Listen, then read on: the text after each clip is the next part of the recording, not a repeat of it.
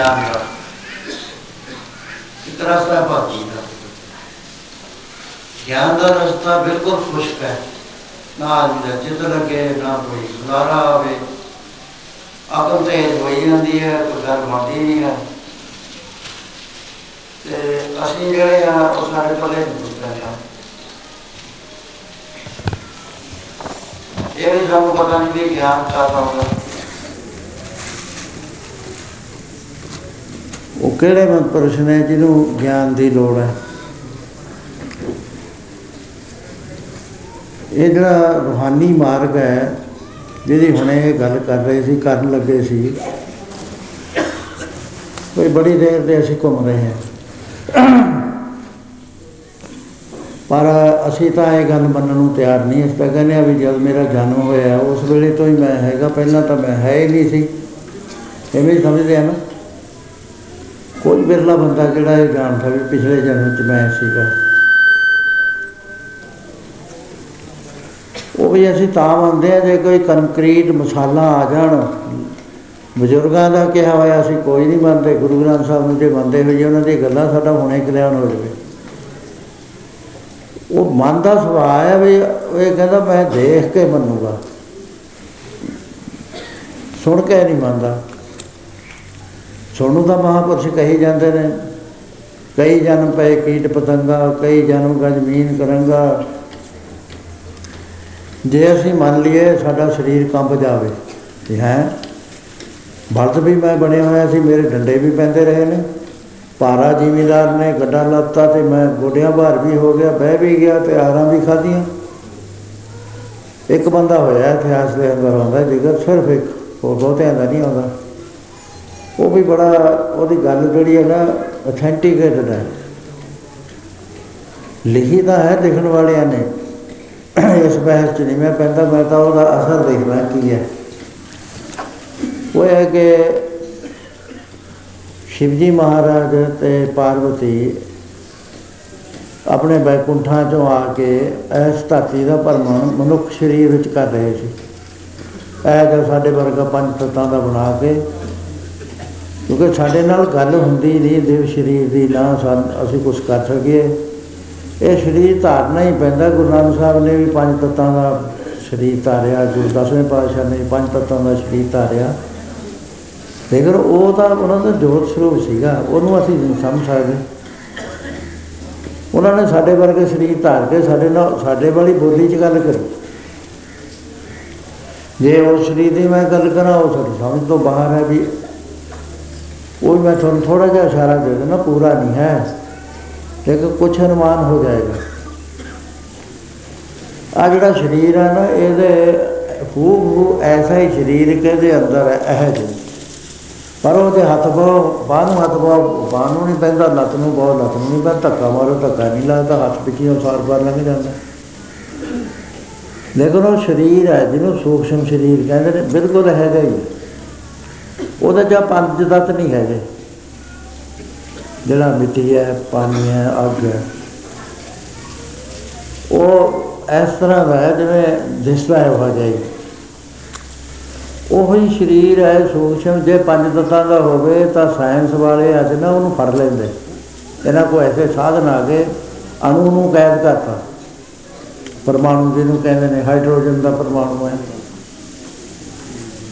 ਇਹ ਇੱਥੇ ਤੱਕ ਇਹਨਾਂ ਦੀ ਪਹੁੰਚ ਗਈ, ਕਿਉਂਕਿ ਉਹ ਮੈਟਰ ਦੀ ਚੀਜ਼ ਹੈ। ਹੈ ਤਾਂ ਇਹ ਵੀ ਮੈਟਰ ਹੈ। ਪ੍ਰਕਿਰਤੀ ਦਾ ਬਣਿਆ ਹੋਇਆ ਹੈ ਵੀ। ਲੇਕਿਨ ਅਜੇ ਉਹ ਸੰਤ ਨਹੀਂ ਬਣੇ ਜਿਹਦੇ ਨਾਲ ਇਹਨੂੰ ਫੜ ਲੈਣ। ਸੋ ਇਸ ਤਰ੍ਹਾਂ ਉਹ ਹੈਗਾ ਤਾਂ ਇਹ ਜਿਵੇਂ। ਪਰ ਉਹ ਸਾਡੇ ਨਾਲ ਜਿਹੜਾ ਨੀਅਰੈਸਟ ਸਾਨੂੰ ਮਹਾਪੁਰਸ਼ ਦਿਖਾ ਸਕਦੇ ਆ, ਉਹ ਸਰੀਰ ਹੈ। ਉਹ ਕਹਿੰਦਾ ਮੈਨੂੰ ਗੁਰੂ ਸਾਹਿਬ ਦੇ ਦਰਸ਼ਨ ਹੋਏ।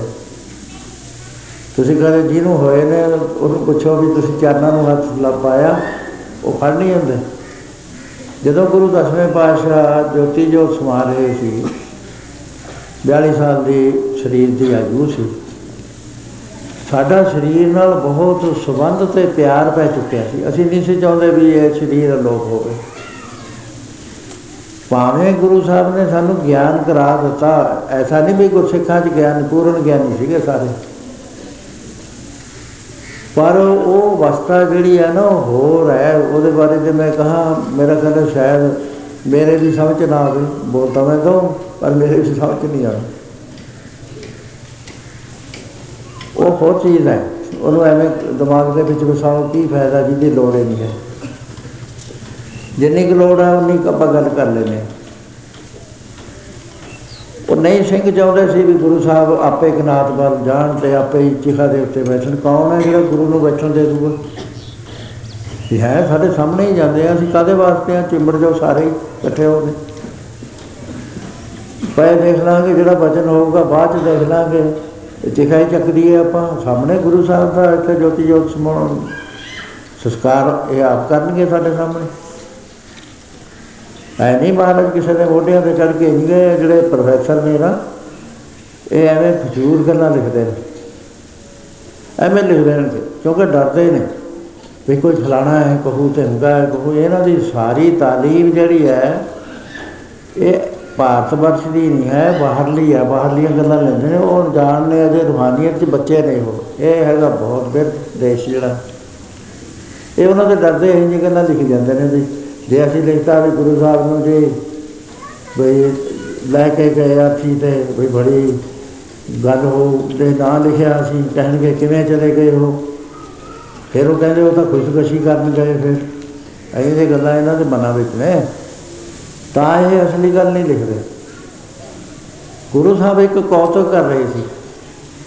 ਖੁਦਕਸ਼ੀ ਉਹ ਕਰਦਾ ਹੈ ਜਿਹਦੇ ਜੇ ਹਉਮੈ ਨਹੀਂ ਟੁੱਟੀ, ਗੁਰਮੁਖ ਜਿਹੜਾ ਹੁੰਦਾ ਉਹ ਖੁਦਕਸ਼ੀ ਨਹੀਂ ਕਰਦਾ, ਮਰਜ਼ੀ ਨਾਲ ਸਰੀਰ 'ਚ ਆ ਜਾਂਦਾ, ਮਰਜ਼ੀ ਨਾਲ ਚਲੇ ਜਾਂਦਾ। ਜਿਹੜਾ ਗੁਰਮੁਖ ਪਦ ਜੀ ਤੇ ਪਹੁੰਚ ਗਿਆ, ਚਾਹੇ ਉਹ ਮੋਨ ਹੈ, ਚਾਹੇ ਉਹ ਪੇਸ਼ਾਧਾਰੀ ਹੈ, ਚਾਹੇ ਉਹ ਕੋਈ ਹੈ, ਉਹ ਪਦ ਵੀ ਹੈ ਜਿਹਨੇ, ਉਹ ਪਦ ਵੀ ਹਾਸਲ ਕਰ ਲਈ, ਉਹਦੇ ਇਖਤਿਆਰ 'ਚ ਹੋ ਜਾਂਦਾ ਹੈ। ਮਹਾਰਾਜ ਕਹਿੰਦੇ, ਗੁਰਮੁਖ ਆਵੇ, ਜਾਏ ਨਿਸੰਗ ਗੁਰਮੁਖ ਮਰਜ਼ੀ ਨਾਲ ਆਉਂਦਾ ਹੈ, ਮਰਜ਼ੀ ਨਾਲ ਚਲੇ ਜਾਂਦਾ ਡਾਕਟਰ ਸਵਾਮੀ ਰਾਮ ਜੀ ਦੀ ਇੱਥੇ ਇੱਕ ਪੁਸਤਕ ਮਿਲਦੀ ਹੈ, ਹਿਮਾਲਿਆ ਦੇ ਸੰਤਾਂ ਸੰਗ ਨਿਵਾਸ। ਉਹਦੇ ਬੜੇ ਸੋਹਣੇ ਗੱਲਾਂ ਨੇ। ਉਹਨਾਂ ਦਾ ਗੁਰੂ ਕਹਿਣ ਲੱਗਿਆ ਵੀ, ਮਿਸਟਰ ਰਾਮ, ਤੂੰ ਫਲਾਣੇ ਸੰਤ ਕੋ ਜਾ, ਉਹ ਤੇ ਨਾ ਬਚਨ ਸੁਣ। ਉਹਨਾਂ, ਇਹਨਾਂ ਦਾ ਗੁਰੂ ਬੜਾ ਸਮਰੱਥ ਸੀਗਾ। ਬਹੁਤ ਪਹੁੰਚਿਆ ਹੋਇਆ ਸੀ ਹੱਥ ਤੋਂ ਜ਼ਿਆਦਾ ਹੀ। ਇਸੇ ਕਰਕੇ ਉਹਨਾਂ ਨੇ ਇਹਨਾਂ ਉੱਪਰ ਵੀ ਕਾਫੀ ਕਿਰਪਾ ਕਰੀ ਪੂਰੀ ਉਹ ਕਰੀ। ਇਹ ਜਦ ਉਸ ਗੁਰੂ ਵੱਲ ਨੂੰ ਚੱਲੇ, ਉਸ ਸੰਤ ਵੱਲ ਨੂੰ, ਸਵਾਮੀ ਸੀਗਾ ਹੋਈ ਉਹਨੇ ਦੇਖ ਲਿਆ ਵੀ ਮੇਰੇ ਵੱਲ ਨੂੰ ਆ ਰਿਹਾ। ਉਹਨੇ ਆਪਣੇ ਸੇਵਾਦਾਰ ਨੂੰ ਕਿਹਾ ਵੀ ਪ੍ਰਸ਼ਾਦਾ ਤਿਆਰ ਕਰ। ਫਲਾਣੇ ਚਸ਼ਮੇ ਦੇ ਉੱਤੇ ਪਾਣੀ ਕਿਤੇ ਹੈ ਨਹੀਂ, ਉਹਨੇ ਇੱਥੇ ਆ ਕੇ ਪਾਣੀ ਪੀਣਾ 9 ਮੀਲ ਤੇ। ਤੂੰ ਰੋਟੀ ਦੇ ਨਹੀਂ ਉੱਥੇ ਲਿਜਾ ਕੇ। ਉਹ ਪ੍ਰਸ਼ਾਦਾ ਤਿਆਰ ਕਰਕੇ ਉਹ ਇੱਕ ਸੇਵਾਦਾਰ ਲੈ ਗਿਆ ਤੇ ਉਸੇ ਚਸ਼ਮੇ ਤੇ ਸਵਾਮੀ ਜੀ ਆ ਗਏ, ਉਹ ਵੀ ਪਹੁੰਚ ਗਿਆ। ਤੇ ਇਹਨੇ ਕਿਹਾ, ਸਵਾਮੀ ਜੀ ਆ ਤੁਹਾਡੇ ਵਾਸਤੇ ਸਾਡੇ ਗੁਰੂਆਂ ਨੇ ਪ੍ਰਸ਼ਾਦਾ ਭੇਜਿਆ। ਸਵਾਮੀ ਜੀ ਕਹਿੰਦੇ, ਮੇਰੇ ਤੇ ਕੋਈ ਅਸਰ ਨਾ ਹੋਇਆ। ਕਿਉਂਕਿ ਇਹ ਖੇਲਾ ਅਸੀਂ ਵੀ ਕਰ ਲੈਂਦੇ ਸੀ। ਸੈਂਸ ਕਰ ਲੈਣਾ, ਦੂਰੋਂ ਦੇਖ ਲੈਣਾ ਵੀ ਆ ਰਿਹਾ ਕੋਈ, ਇਹ ਕੋਈ ਵੱਡੀ ਗੱਲ ਨਹੀਂ। ਹੁੰਦੀ ਰੋਹਾਨੀਅਤ ਦੇ ਅੰਦਰ ਪਹਿਲਾ ਪੜਾਅ ਹੈ ਪੌੜੀ ਹੈ ਪਹਿਲਾ ਦੂਜਾ ਡੰਡਾ ਇਹ ਤੋਂ ਕਹਾਣੀ ਹੈ ਇਹ। ਅਸੀਂ ਸਾਰੇ ਇਹਦੀ ਮਹਾਨਤਾ ਦਿੰਦੇ ਹਾਂ, ਲੈ ਵੀ ਮੈਨੂੰ ਪਹਿਲਾਂ ਹੀ ਸੰਤਾਂ ਨੇ ਦੇਖ ਲਿਆ, ਉੱਥੇ ਭੇਜਤਾ ਬੰਦਾ। ਕੁਦਰਤੀ ਹੈ ਕਿਉਂਕਿ ਸਾਨੂੰ ਗਿਆਨ ਨਹੀਂ ਹੈ। ਪਤਾ ਨਹੀਂ ਹੈ ਵੀ ਇਹ ਤਾਂ ਬਹੁਤ ਵੱਡੀਆਂ ਬਾਤਾਂ ਨੇ ਛੋਟੀਆਂ ਬਾਤਾਂ ਨਹੀਂ ਹੈ। ਸਵਾਮੀ ਜੀ ਕਹਿਣ ਲੱਗੇ ਵੀ ਮੈਂ ਕੋਈ ਮਹੱਤਤਾ ਨਾ ਦਿੱਤੀ। ਮੈਂ ਕਿਹਾ, ਤੇਰੇ ਸਵਾਮੀ ਨੇ ਮੈਨੂੰ ਇਹ ਦੱਸਣ ਵਾਸਤੇ ਭੇਜਿਆ ਵੀ ਮੈਂ ਜਾਣਦਾ ਮੈਂ ਕਿਹਾ, ਮੈਂ ਉਹ ਕਹਿੰਦੇ, ਮੈਨੂੰ ਨਹੀਂ ਪਤਾ ਸੀ ਵੀ ਤੂੰ ਲੈ ਕੇ ਆ ਰਿਹਾ ਉਹ ਉਸ ਮਹਾਤਮਾ ਕੋਲ ਚਲੇ ਗਏ। ਉਹ ਬਹੁਤ ਪੜ੍ਹੇ ਲਿਖੇ ਸੀ। ਉਹ ਕਹਿੰਦੇ, mister Swami you are too late ਮੈਂ ਤਾਂ ਸਰੀਰ ਛੱਡਣ ਨੂੰ ਤਿਆਰ ਹਾਂ। ਤੂੰ ਮੇਰੇ ਤੇ ਵਚਨ ਸੁਣਨ ਨੂੰ ਤਿਆਰ ਹੋ। ਰਿਹਾ ਮੈਂ ਤਾਂ ਕਨਸੈਂਟਰੇਟ ਕਰ ਰਿਹਾ। ਤੇ ਮੈਂ ਸਰੀਰ ਵਿੱਚੋਂ ਦੇਹ ਦੇ ਹਰ ਛੱਡ ਕੇ ਆਤਮ ਆਤਮ ਅਭਿਆਸ ਕਰ ਰਿਹਾ, ਆਤਮ ਚਿੰਤਨ ਕਰ ਰਿਹਾ, ਮੈਨੂੰ ਟਾਈਮ ਨਹੀਂ ਹੈ। ਉਹਦਾ ਮਾਇਆ ਜੋ ਬਿਰਤੀ ਖਿੱਚਣੀ ਕੋਈ ਸਿਖਾਲੀ ਨਹੀਂ ਸਾਧ ਸੰਗ ਜੀ ਹੱਥੋਂ ਜ਼ਿਆਦਾ ਔਖੀ ਹੈ ਬਿਰਤੀ ਮਾਇਆ ਤੋਂ ਖਿੱਚਣੀ। ਤੋ ਉਹ ਕਹਿੰਦਾ ਦੂਸਰੇ ਦਿਨ ਉਹਨੇ ਸਰੀਰ ਛੱਡਤਾ, ਬੈਠੇ ਬੈਠੇ। ਉਹਨੂੰ ਤਿੰਨ ਤਿੰਨ ਕੌਮਾਂ ਮੰਨਦੀਆਂ ਸੀ, ਇੱਕ ਮੁਸਲਮਾਨ ਮੰਨਦੇ ਸੀ, ਇੱਕ ਈਸਾਈ ਮੰਨਦੇ ਸੀ। ਦੁਗਣੀ ਤਦਾਦ ਚ ਹਿੰਦੂ ਮੰਨਦੇ ਸੀ, ਨਾ ਉਹਦਾ ਪਤਾ ਸੀ ਇਹ ਹਿੰਦੂ ਹੈ, ਨਾ ਪਤਾ ਲੱਗਦਾ ਸੀ ਮੁਸਲਮਾਨ ਹੈ। ਜੇ ਮੈਂ ਹੁਣ ਇਹਨਾਂ ਦੇ ਇਸਲਾਮ ਵਾਲਿਆਂ ਦੇ ਘਰ ਜਾ ਕੇ ਪ੍ਰਸ਼ਾਦਾ ਛਕਣ ਲੱਗ ਜਾ, ਉਹ ਕਹਿਣਗੇ ਵੀ ਬਾਬਾ ਜੀ ਤਾਂ ਇਸਲਾਮ ਧਾਰਨ ਕਰ ਲਈ। ਗੱਲ ਨਹੀਂ ਹੈ ਕੁਝ ਵੀ, ਪ੍ਰਸ਼ਾਦਾ ਦਾ ਪ੍ਰਸ਼ਾਦਾ ਹੀ ਹੈ। ਕਣਕ ਨੂੰ ਕਿਹਨੇ ਮੁਸਲਮਾਨ ਬਣਾਇਆ? ਹੈ? ਪਾਣੀ ਨੂੰ ਕਿਹਨੇ ਬਣਾਇਆ? ਤੇ ਗਲਤੀ ਨਾਲ ਅਸੀਂ ਕਹਿੰਦੇ ਹਿੰਦੂ ਪਾਣੀ ਮੁਸਲਮਾਨ ਪਾਣੀ। ਇਹ ਅਗਿਆਨ ਦੀਆਂ ਬਾਤਾਂ ਹੁੰਦੀਆਂ ਨੇ। ਉਹਨੂੰ ਤਿੰਨੇ ਹੀ ਮੰਨਦੇ ਸੀ। ਉਹ ਰੌਲਾ ਪੈ ਗਿਆ ਵੀ ਈਸਾਈ ਕਹਿਣ ਲੱਗੇ ਵੀ ਇਸ ਤਾਂ ਸਿਮੈਂਟਰੀ ਚ ਲੈ ਕੇ ਜਾਣਾ। ਇਹਦੇ ਉਹ ਬਣਾਉਣਾ ਹੈ ਸਿਮੈਂਟ ਦਾ। ਮੁਸਲਮਾਨ ਕਹਿੰਦੇ ਇਸ ਤਾਂ ਨੇੜੇ ਨਹੀਂ ਜਾਣ ਦੇਣਾ ਤੁਹਾਨੂੰ, ਅਸੀਂ ਤਾਂ ਕਬਰ ਚ ਲੈ ਕੇ ਜਾਣਾ, ਕਬਰਸਤਾਨ ਚ ਦਫਨ ਸਾਡਾ ਪੀਰ ਹੈ। ਹਿੰਦੂ ਕਹਿੰਦੇ ਉਹ ਹਿੰਦੂ ਹੈ, ਵੇਦਾਂ ਸ਼ਾਸਤਰਾਂ ਦੀਆਂ ਗੱਲਾਂ ਸੁਣਾਉਂਦਾ ਸੀ। ਤੇ ਤੁਸੀਂ ਕਿਵੇਂ ਲੈ ਜਾਓਗੇ? ਅਸੀਂ ਤਾਂ ਸੰਸਕਾਰ ਕਰਨਾ। ਝਗੜਾ ਹੋ ਗਿਆ। ਪੁਲਿਸ ਆ ਗਈ ਐਸਪੀ ਆ ਗਿਆ ਡੀਸੀ ਆ ਗਿਆ। ਬਹਿ ਕੇ ਕਦੇ ਉਹਨਾਂ ਨੂੰ ਬੁਲਾਉਂਦੇ ਆ, ਕਦੇ ਉਹਨਾਂ ਨੂੰ ਬੁਲਾਉਂਦੇ ਆ ਵੀ ਲੜਾਈ ਨਾ ਹੋ ਜੇ। ਉਹ ਕਹਿੰਦੇ, ਮੈਂ ਖੜਾ ਸੀ ਉੱਥੇ। ਕਹਿੰਦੇ, ਸਵਾਮੀ, ਤੂੰ ਦੱਸ ਇਹ ਕੌਣ ਸੀਗਾ? ਕਹਿੰਦਾ, ਮੈਂ ਕਿਹਾ ਵੀ ਇਹਨੇ ਤਾਂ ਪੰਗਾ ਪਾ ਗਿਆ ਇਹ ਕਿਹਾ ਉਹਨੇ। ਕਹਿੰਦਾ, ਇਹਨੂੰ ਚਾਹੀਦਾ ਸੀ ਦੱਸ ਕੇ ਜਾਂਦਾ। ਕਹਿੰਦਾ, ਜਦ ਮੈਂ ਕਿਹਾ ਨਾ, ਉਹ ਉੱਠ ਕੇ ਬਹਿ ਗਿਆ। ਕਹਿੰਦਾ, ਕਾਹਦਾ ਪੰਗਾ ਪਾਤਾ ਮੈਂ? ਕਾਹਦਾ ਬਾਤ ਕਹਿੰਦਾ ਈਸਾਈ ਭਾਗੋ ਭਾਗੋ ਇੱਕ ਨਾ ਮੇਰੇ ਸਾਹਮਣੇ ਸਭ ਮੁਸਲਮਾਨ ਭਾਗ ਜੋ ਹਿੰਦੂਆਂ ਨੇ ਕਿਹਾ ਵੀ ਸਾਨੂੰ ਰੱਖ ਦਿਓ ਕਹਿੰਦਾ ਸਾਰੇ ਹਿੰਦੂ ਜਵਾਨ ਸਨ ਕਹਿੰਦਾ ਸਾਰੇ ਉਹ ਕਹਿੰਦਾ ਮੈਂ ਤੁਹਾਨੂੰ ਸਾਰੀ ਜ਼ਿੰਦਗੀ ਉਪਦੇਸ਼ ਦਿੱਤਾ ਤੁਸੀਂ ਮੈਨੂੰ ਸਮਝ ਆ ਨਹੀਂ ਸਕਿਆ ਵੀ ਮੈਂ ਤਾਂ ਜੋਤ ਹਾਂ ਤੁਸੀਂ ਮੈਨੂੰ ਫੇਰ ਹਿੰਦੂ ਬਣਾ ਲਿਆ ਸਿੱਖ ਬਣਾ ਲਿਆ ਕਦੇ ਕੁਝ ਬਣਾ ਲਿਆ ਮੁਸਲਮਾਨ ਬਣਾ ਲਿਆ ਈਸਾਈ ਬਣਾ ਲਿਆ ਤੁਹਾਨੂੰ ਇੰਨੀ ਵੀ ਸਮਝ ਨਹੀਂ ਆਈ ਵੀ ਮੈਂ ਤਾਂ ਆਤਮਾ ਆਤਮਾ ਦਾ ਕੋਈ ਮਜਬੇ ਨਹੀਂ ਹੁੰਦਾ ਆਤਮਾ ਦਾ ਕੀ ਸੱਤਾ ਹੈ એનર્ਜੀ ਹੈ, ਪਿਆਰ ਵਾਲੀ એનર્ਜੀ ਹੈ। ਸਭ ਕੁਝ ਜਾਣਨ ਵਾਲੀ ਹੈ। ਉਹ, ਉਹਨੇ ਤਾਂ ਸਾਰਿਆਂ ਨੂੰ ਦੇਣਾ, ਹਵਾ ਦਾ ਕੀ ਧਰਮ ਹੈ? ਹਵਾ ਨੇ ਤਾਂ ਸਾਨੂੰ ਆਕਸੀਜਨ ਨੇ ਤਾਂ ਸਾਰਿਆਂ ਨੂੰ ਜਿਉਂਦਾ ਰੱਖਣਾ ਹੈ। ਪਰਮੇਸ਼ਰ ਦਾ ਕਿਹੜਾ ਮਤਲਬ ਹੈ ਲਾਭ ਮਤਲਬ ਹੈ ਸੋ ਕਹਿਣ ਲੱਗਿਆ ਵੀ ਮੈਨੂੰ ਕਹਿੰਦਾ ਲੈ ਸਵਾਮੀ ਚੱਲ, ਹੁਣ ਆਪਾਂ ਵਿਹਲੇ ਹੋ ਗਏ, ਹੁਣ ਮੇਰੇ ਨਾਲ ਘਰ ਗੱਲ ਕਹਿੰਦੇ ਮੈਂ ਚਾਰ ਦਿਨ ਉਹਦੇ ਨਾਲ ਬੜੇ ਉੱਚੇ ਬਚਨ ਕੀਤੇ। ਕਹਿੰਦਾ ਮੈਂ ਕਿਹਾ ਵੀ ਸਵਾਮੀ ਜੀ, ਹੁਣ ਕਹਿੰਦੇ ਹੁਣ ਕੀ ਬਥੇਰੇ ਚਾਰ ਦਿਨ ਤੇਰੇ ਨਾਲ ਗੱਲਾਂ ਕਰ ਲੀਆਂ ਹੁਣ ਮੈਂ ਚਲੇ ਜਾਣਾ, ਕਹਿੰਦੇ ਫੇਰ ਰੋਣਾ ਪੈ ਜੂ। ਕਹਿੰਦਾ ਹੁਣ ਮੈਂ ਕਿਸੇ ਨੂੰ ਸਰੀਰ ਦਾ ਨਾ ਇੱਕ ਇੰਨਾ ਵੀ ਨਹੀਂ ਹਿੱਸਾ ਦੇਣਾ। ਕਹਿੰਦਾ ਅਸੀਂ ਨਹਾਉਣ ਚਲੇ ਗਏ। ਕਹਿੰਦਾ ਲੈ ਵੀ ਸਵਾਮੀ ਮੈਂ ਤਾਂ ਚੱਲਿਆ। ਕਹਿੰਦਾ ਐ ਕਹਿ ਕੇ ਪਾਣੀ ਦੇ ਤੇ ਗਿਰ ਗਿਆ, ਮੈਂ ਜ਼ੋਰ ਲਾ ਰਿਹਾ, ਮੈਨੂੰ ਕਿਤੇ ਦਿਸਿਆ ਹੀ ਨਾ। ਉਹਦੇ ਚੇਲੇ ਵੀ ਜ਼ੋਰ ਲਾ ਰਹੇ, ਜਾਲ ਪਾਏ ਨਦੀ ਨੱਠੇ ਫਿਰ ਮੈਂ ਕਹਿੰਦਾ ਕਿ ਓਏ, ਉਹਨੇ ਤਾਂ ਖਤਮ ਕਰਤਿਆ ਸਰੀਰ ਸਾਰੇ। ਸੋ ਇਹ ਖੁਦਕਸ਼ੀ ਨਹੀਂ ਹੁੰਦੀ, ਖੁਦਕਸ਼ੀ ਉਹਦੀ ਹੁੰਦੀ ਹੈ, ਜਿਹੜਾ ਦੁੱਖਾਂ ਤੋਂ ਮਾਰਿਆ ਹੋਇਆ ਨਾ, ਦੁੱਖਾਂ ਨੂੰ ਚਾਹੁੰਦਾ ਵੀ ਮੇਰੇ ਦੁੱਖ ਖਤਮ ਹੋ ਜਾਣ। ਉਹ ਜਿਹੜਾ ਬਕਾਇਆ ਕਰਮ ਹੈ, ਉਹ ਅਗਲੇ ਜਨਮ ਚ ਭੁ- ਭੁਗਤਣਾ ਹੀ ਪੈਂਦਾ ਉਹਨੂੰ। ਬੜਾ ਭਾਰਾ ਬੋਝ ਲੈ ਕੇ ਚਲਾ ਜਾਂਦਾ। ਦੂਸਰਾ ਉਹ ਗੁਨਾਹਗਾਰ ਹੋ ਜਾਂਦਾ ਕਿਉਂਕਿ ਆਤਮ ਘਾਤੀ ਜਗਤ ਕਸਾਈ ਮਹਾਰਾਜ ਨੇ ਬਹੁਤ ਵੱਡਾ ਆਤਮਾ ਦੇ ਘਾਤ ਨੂੰ ਦੱਸਿਆ। ਦੋ ਤਰ੍ਹਾਂ ਦੇ ਆਤਮਘਾਤੀ ਹੁੰਦੇ ਨੇ, ਇੱਕ ਤਾਂ ਉਹ ਨੇ ਜਿਹੜੇ ਛਾਲ ਮਾਰਦੇ ਨੇ, ਜ਼ਹਿਰ ਖਾ ਲਈ। ਇੱਕ ਉਹ ਨੇ ਜਿਹੜੇ ਸਾਡੇ ਵਰਗੇ ਨੇ। ਵਧੀਆ ਪਾਠ ਵੀ ਕਰਦੇ ਨੇ, ਪੂਜਾ ਵੀ ਕਰਦੇ ਨੇ, ਗੁਰਦੁਆਰੇ ਵੀ ਜਾਂਦੇ ਨੇ। ਮਹਾਰਾਜ ਕਹਿੰਦੇ, ਉਹ ਕਿਹੜੀ ਕੈਟੇਗਰੀ ਹੈ ਕਹਿੰਦੇ, ਉਹ ਇਹ ਹੈ ਜਿਨ੍ਹਾਂ ਨੂੰ ਨਾਮ ਭੁੱਲਿਆ ਰਹਿੰਦਾ ਹੈ। ਨਾਮ ਨਾ ਜਪੇ ਸੇ ਆਤਮਘਾਤੀ ਹੁਣ ਆਪਾਂ ਇਹਦੇ ਚ ਨਾਮ ਅਸੀਂ ਕਿੰਨਾ ਕੁ ਜਪਦੇ ਆ ਐਵੇਂ ਮਾੜਾ ਜਿਹਾ ਪਾਠ ਕਰਕੇ ਖੜਾ ਛਡਾਉਂਦੇ ਆ ਵੀ ਜਪਜੀ ਸਾਹਿਬ ਕਰ ਲਿਆ ਜੀ, ਮੈਂ ਫਲਾਣਾ ਕਰ ਲਿਆ। ਉਹ ਵੀ ਮਨ ਨਹੀਂ ਇਕਾਗਰ ਹੁੰਦਾ। ਸੋ ਜੇ ਕੋਈ ਮੈਂ ਲੰਮੀ ਚੌੜੀ ਤਾਂ ਗੱਲ ਕਰੀ ਆ ਵੀ ਕਈ ਬੰਦੇ ਕਹਿ ਦੇਣਗੇ ਵੀ ਗੁਰੂ ਸਾਹਿਬ ਚਿਖਾਵਲ ਨੂੰ ਕਿਉਂ ਗਏ? ਤੁਰ ਕੇ ਵੀ ਆਤਮਘਾਤ ਕਰਦੇ ਸੀ ਉਹਦਾ ਮਾਤਾ ਗੁਜਰੀ ਨੂੰ ਕਹਿਣਗੇ ਵੀ ਉਹ ਤਾਂ ਜੀ ਆਤਮਘਾਤ ਕਰਦੇ, ਉਹਨਾਂ ਨੂੰ ਤਾਂ ਗਲਤੇ ਕਰ ਦਿੱਤਾ ਵੀ ਛਾਲ ਮਾਰੀ ਜੀ, ਕੋਈ ਕਹਿੰਦਾ ਮੱਥਾ ਮਾਰਿਆ ਮਹਿਲ ਨਾਲ, ਪਰ ਉਹ ਇਤਿਹਾਸ ਸੰਗ ਲੱਗਦੀ ਆ ਵੀ ਮਹਾਂਪੁਰਸ਼ਾਂ ਦੀ ਕਿੰਨੀ ਨਰਾਦਰੀ ਕਰ ਰਹੇ ਨੇ। ਕੋਈ ਕਹਿੰਦਾ ਟੋਡਰਮਲ ਨੂੰ ਕਿਹਾ, ਬੇਟਾ ਜੇ ਇਸ ਵੇਲੇ ਤੂੰ ਮੇਰਾ ਕੰਮ ਕਰੇ ਨਾ, ਮੈਨੂੰ ਹੀਰਾ ਲਿਆ ਦੇ ਛੇਤੀ, ਮੈਂ ਜਵਾਨ ਤੇ ਚੱਟ ਲਾ। ਐਸਾ ਨਾ ਹੋਵੇ ਮੇਰੇ ਵੀ ਮੈਨੂੰ ਫੇਰੇ ਐਵੇਂ ਨਾ ਤੰਗ ਕਰ। ਇਹ ਗੱਲਾਂ ਨਹੀਂ ਹੈ, ਗੁਰਮੁਖਾਂ ਦੀ ਖੇਡ ਹੋਰ ਹੈ। ਮਹਾਰਾਜ ਨੇ ਕਿਹਾ ਗੁਰਮੁਖ ਆਵੇ ਜਾਏ ਸੰਗ, ਜਦ ਜੀ ਕਰਦਾ ਜਾ ਸਕਦਾ, ਜਦ ਜੀ ਕਰਦਾ, ਆ ਸਕਦਾ ਸਰੀਰ ਛੱਡੇ ਹੋਏ ਦੇ ਵਿੱਚ ਦਾਖਲ ਹੋ ਜਾਂਦਾ। ਕਈ ਕਈ ਘੰਟਿਆਂ ਦੇ ਬਾਅਦ ਉੱਠ ਕੇ ਖੜਾ ਹੋ ਜਾਂਦਾ। ਵੱਡਿਆਂ ਦੀ ਤਾਂ ਮੈਂ ਕੀ ਗੱਲ ਕਰਨੀ ਹੈ, ਗੁਰੂ ਨਾਨਕ ਸਾਹਿਬ ਦੇ ਬਾਰੇ ਹੈ ਕਿ ਜਿਸ ਬਾਤ ਤੇ ਗੁਰੂ ਨਾਨਕ ਸਾਹਿਬ ਨੇ ਕਿਹਾ ਵੀ ਅਸੀਂ ਭਾਈ ਜਾ ਰਹੇ ਹਾਂ ਇਥੋਂ ਤੇ ਬਾ ਸ੍ਰੀ ਚੰਦ ਜੀ ਤੇ ਲక్ష్ਮੀ ਦਾਸ ਨੂੰ ਕਹਿ ਦੋ ਵੀ ਆ ਜਾਣ ਦੇ ਆਉਣਾ ਹੈ ਉਹਨਾਂ ਨੇ। ਉਹ ਦਰਿਆ ਪਾਰ ਕਰਕੇ ਡੇਰੇ ਬਾਬੇ ਨਾਨਕ ਸੀਗੇ। ਇਹ ਮਹਾਰਾਜ ਪਰਲੇ ਪਾਸੇ ਸੀ ਕਰਤਾਰਪੁਰ। ਮਾਤਾ ਜੀ ਨੇ ਸੁਨੇਹਾ ਭੇਜਿਆ। ਸਧਾਰਨ ਸਿੱਖ ਸੀਗਾ, ਉਸ ਵੇਲੇ ਬੜਾ ਗੁਰਮੁਖ ਸੀ, ਮਹਾਰਾਜ ਦੇ ਨੇੜੇ ਰਹਿੰਦਾ ਸੀ। ਉਹ ਕਹਿੰਦੀ, ਸਧਾਰਨਾ ਤੂੰ ਜਾ ਜਾ ਕੇ ਉਹਨਾਂ ਨੂੰ ਕਹਿ ਬਈ ਤੇਰੇ ਤੁਹਾਡੇ ਪਿਤਾ ਜੀ ਜਾ ਰਹੇ ਨੇ ਸੰਸਾਰ ਤੋਂ। ਥਾਂ ਲਿਖ ਲਿਆ ਉਹਨਾਂ ਨੇ। ਤੇ ਉਹ ਪਿੱਪਲ ਦੇ ਥੱਲੇ ਮਹਾਰਾਜ ਨੇ ਥਾਂ ਲਿਪਿਆ ਸੀ। ਬਈ ਉਹ ਆ ਜਾਣ, ਉਹਨਾਂ ਨੇ ਬੁਲਾਇਆ ਹੁਣ। ਮੈਂ ਰੋਕਦੀ ਹਾਂ ਹਾਲੇ ਜਿੰਨਾ ਚਿਰ ਨਹੀਂ ਆਉਂਦੇ। ਉਹ ਸੁਧਾਰਨ ਜਾਂਦਾ ਹੈ। ਉਹਨੇ ਗੱਲ ਕਰੀ ਲక్ష్ਮੀ ਸ੍ਰੀ ਚੰਦ ਦੋਏ ਕੋ ਜਵਾਨ ਨਾ ਬੋਲ ਪਏ। ਕਹਿੰਦੇ ਉਹਨਾਂ ਨੂੰ ਕਹਿ ਦੋ ਕੱਲ ਨੂੰ ਜਾਣ, ਅੱਜ ਕਿਉਂ ਜਾਂਦੇ ਨੇ? ਅੱਜ ਸਾਡੇ ਕੋ ਬੇਲ ਨਹੀਂ ਕੱਲ ਨੂੰ ਆਉਣਾ ਉਹ ਵਾਪਸ ਆ ਗਿਆ। ਕਹਿੰਦੇ ਜੀ ਆਇਆ ਕਿ ਮਹਾਰਾਜ ਕਹਿੰਦੇ ਆਪਾਂ ਨੇ ਕੀ ਇੰਤਜ਼ਾਰ ਕਰਨਾ, ਚਲੋ ਚੱਲੀ ਮਹਾਰਾਜ ਨੇ ਸਰੀਰ ਛੱਡਤਾ।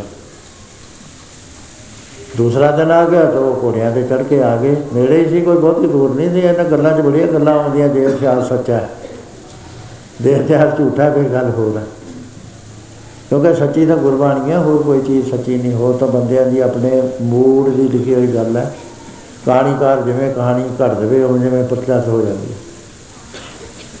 ਤਾਂ ਮਾਤਾ ਜੀ ਨੇ ਕਿਹਾ ਗੁਰੂ ਨਾਨਕ ਸਾਹਿਬ ਕੋਲ ਜਾ ਕੇ ਵੀ ਦੇਖੋ, ਤੁਸੀਂ ਇਹਨਾਂ ਦਾ ਧਿਆਨ ਤਾਂ ਕਰ ਲੈਂਦੇ ਵੀ ਨਹੀਂ ਆਏ ਸੀ ਤਾਂ ਕੀ ਸੀਗਾ? ਤੁਸੀਂ ਇੰਤਜ਼ਾਰ ਕਰ ਲੈਣਾ ਸੀ, ਅੱਠ ਪਹਿਰ ਤਾਂ ਹੋਰ ਰਹਿ ਲੈਂਦੇ, ਮਹਾਰਾਜ ਉੱਠ ਕੇ ਬੈਠ ਗਏ।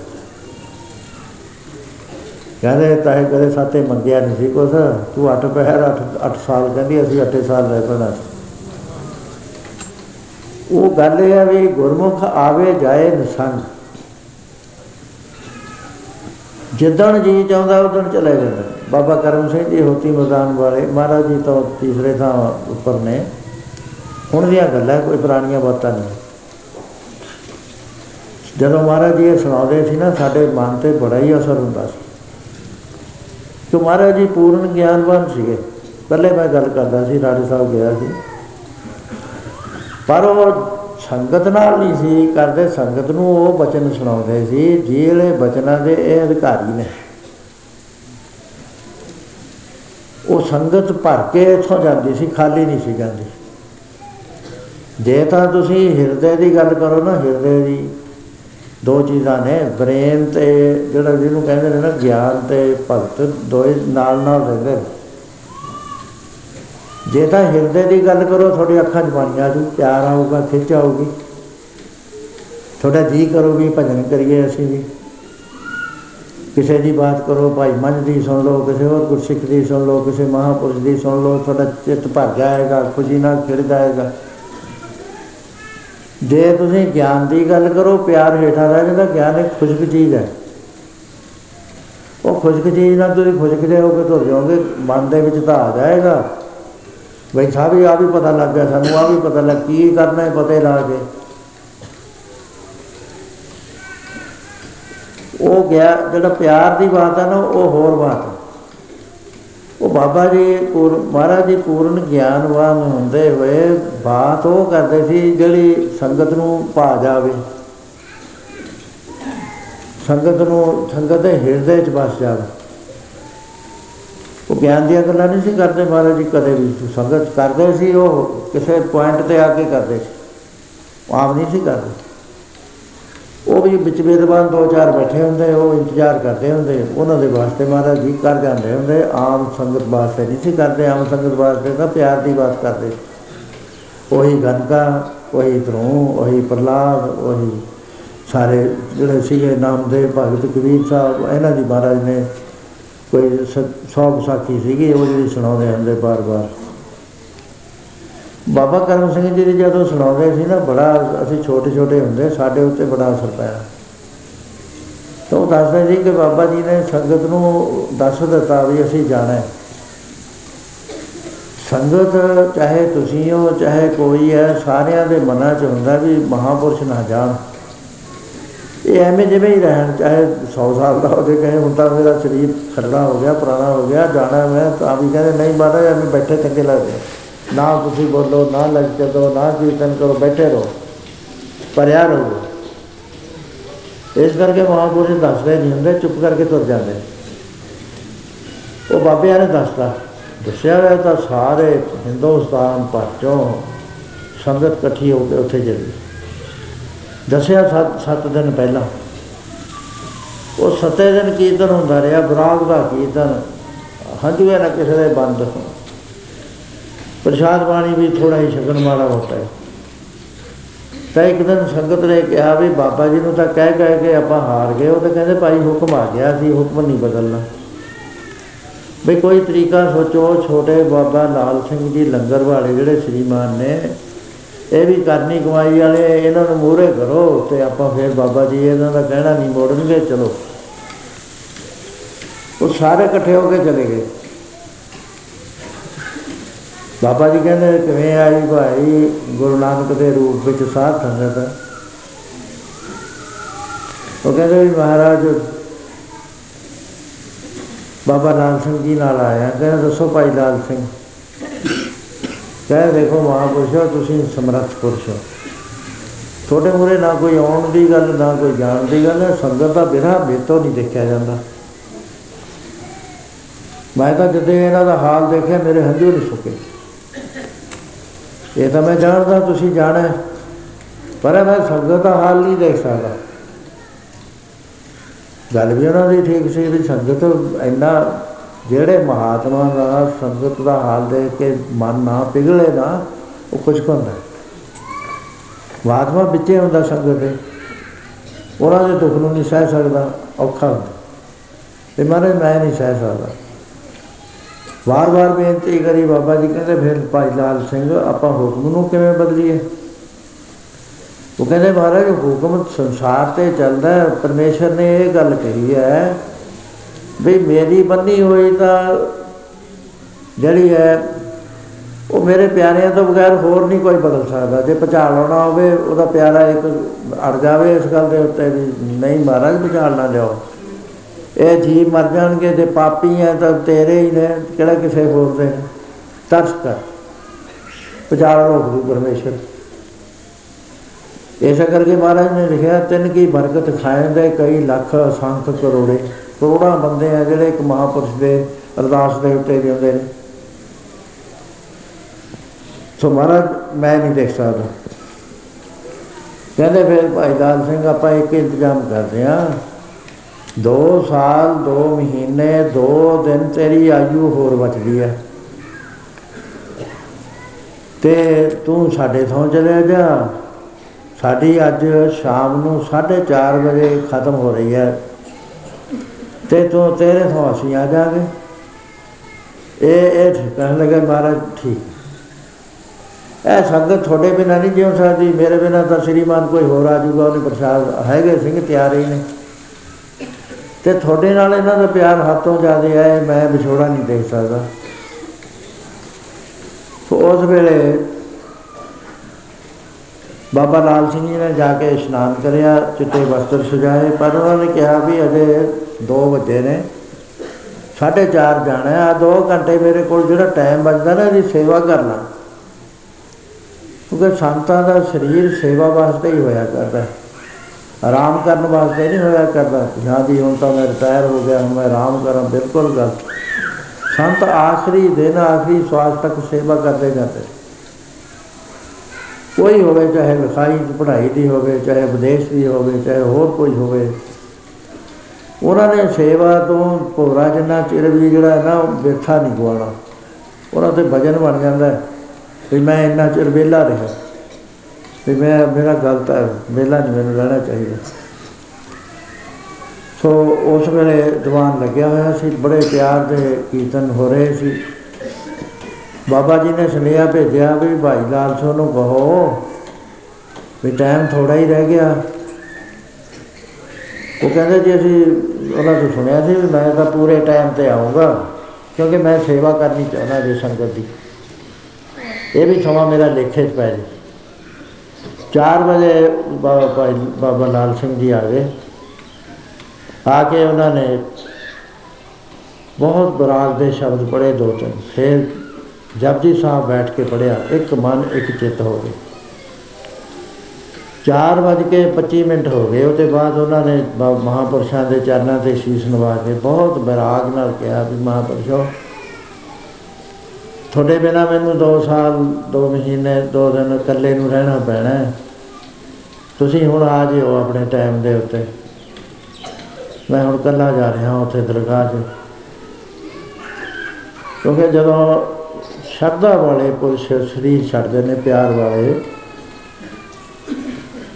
ਤਾਂ ਉਹ ਜਿਸ ਸਤਪੁਰਸ਼ ਦੇ ਨਾਲ ਉਹਨਾਂ ਦਾ ਸੰਬੰਧ ਹੁੰਦਾ ਹੈ, ਉਹਦੇ ਉਹਦੇ ਕੋਲ ਛੇਤੀ ਜਾਣਾ ਚਾਹੁੰਦੇ ਨੇ ਵੀ ਮੈਂ ਕਿਤੇ ਐਵੇਂ ਹੀ ਨਾ ਮੈਨੂੰ ਸੁੱਟ ਦੇਵੇ ਇੱਧਰ ਉੱਧਰ।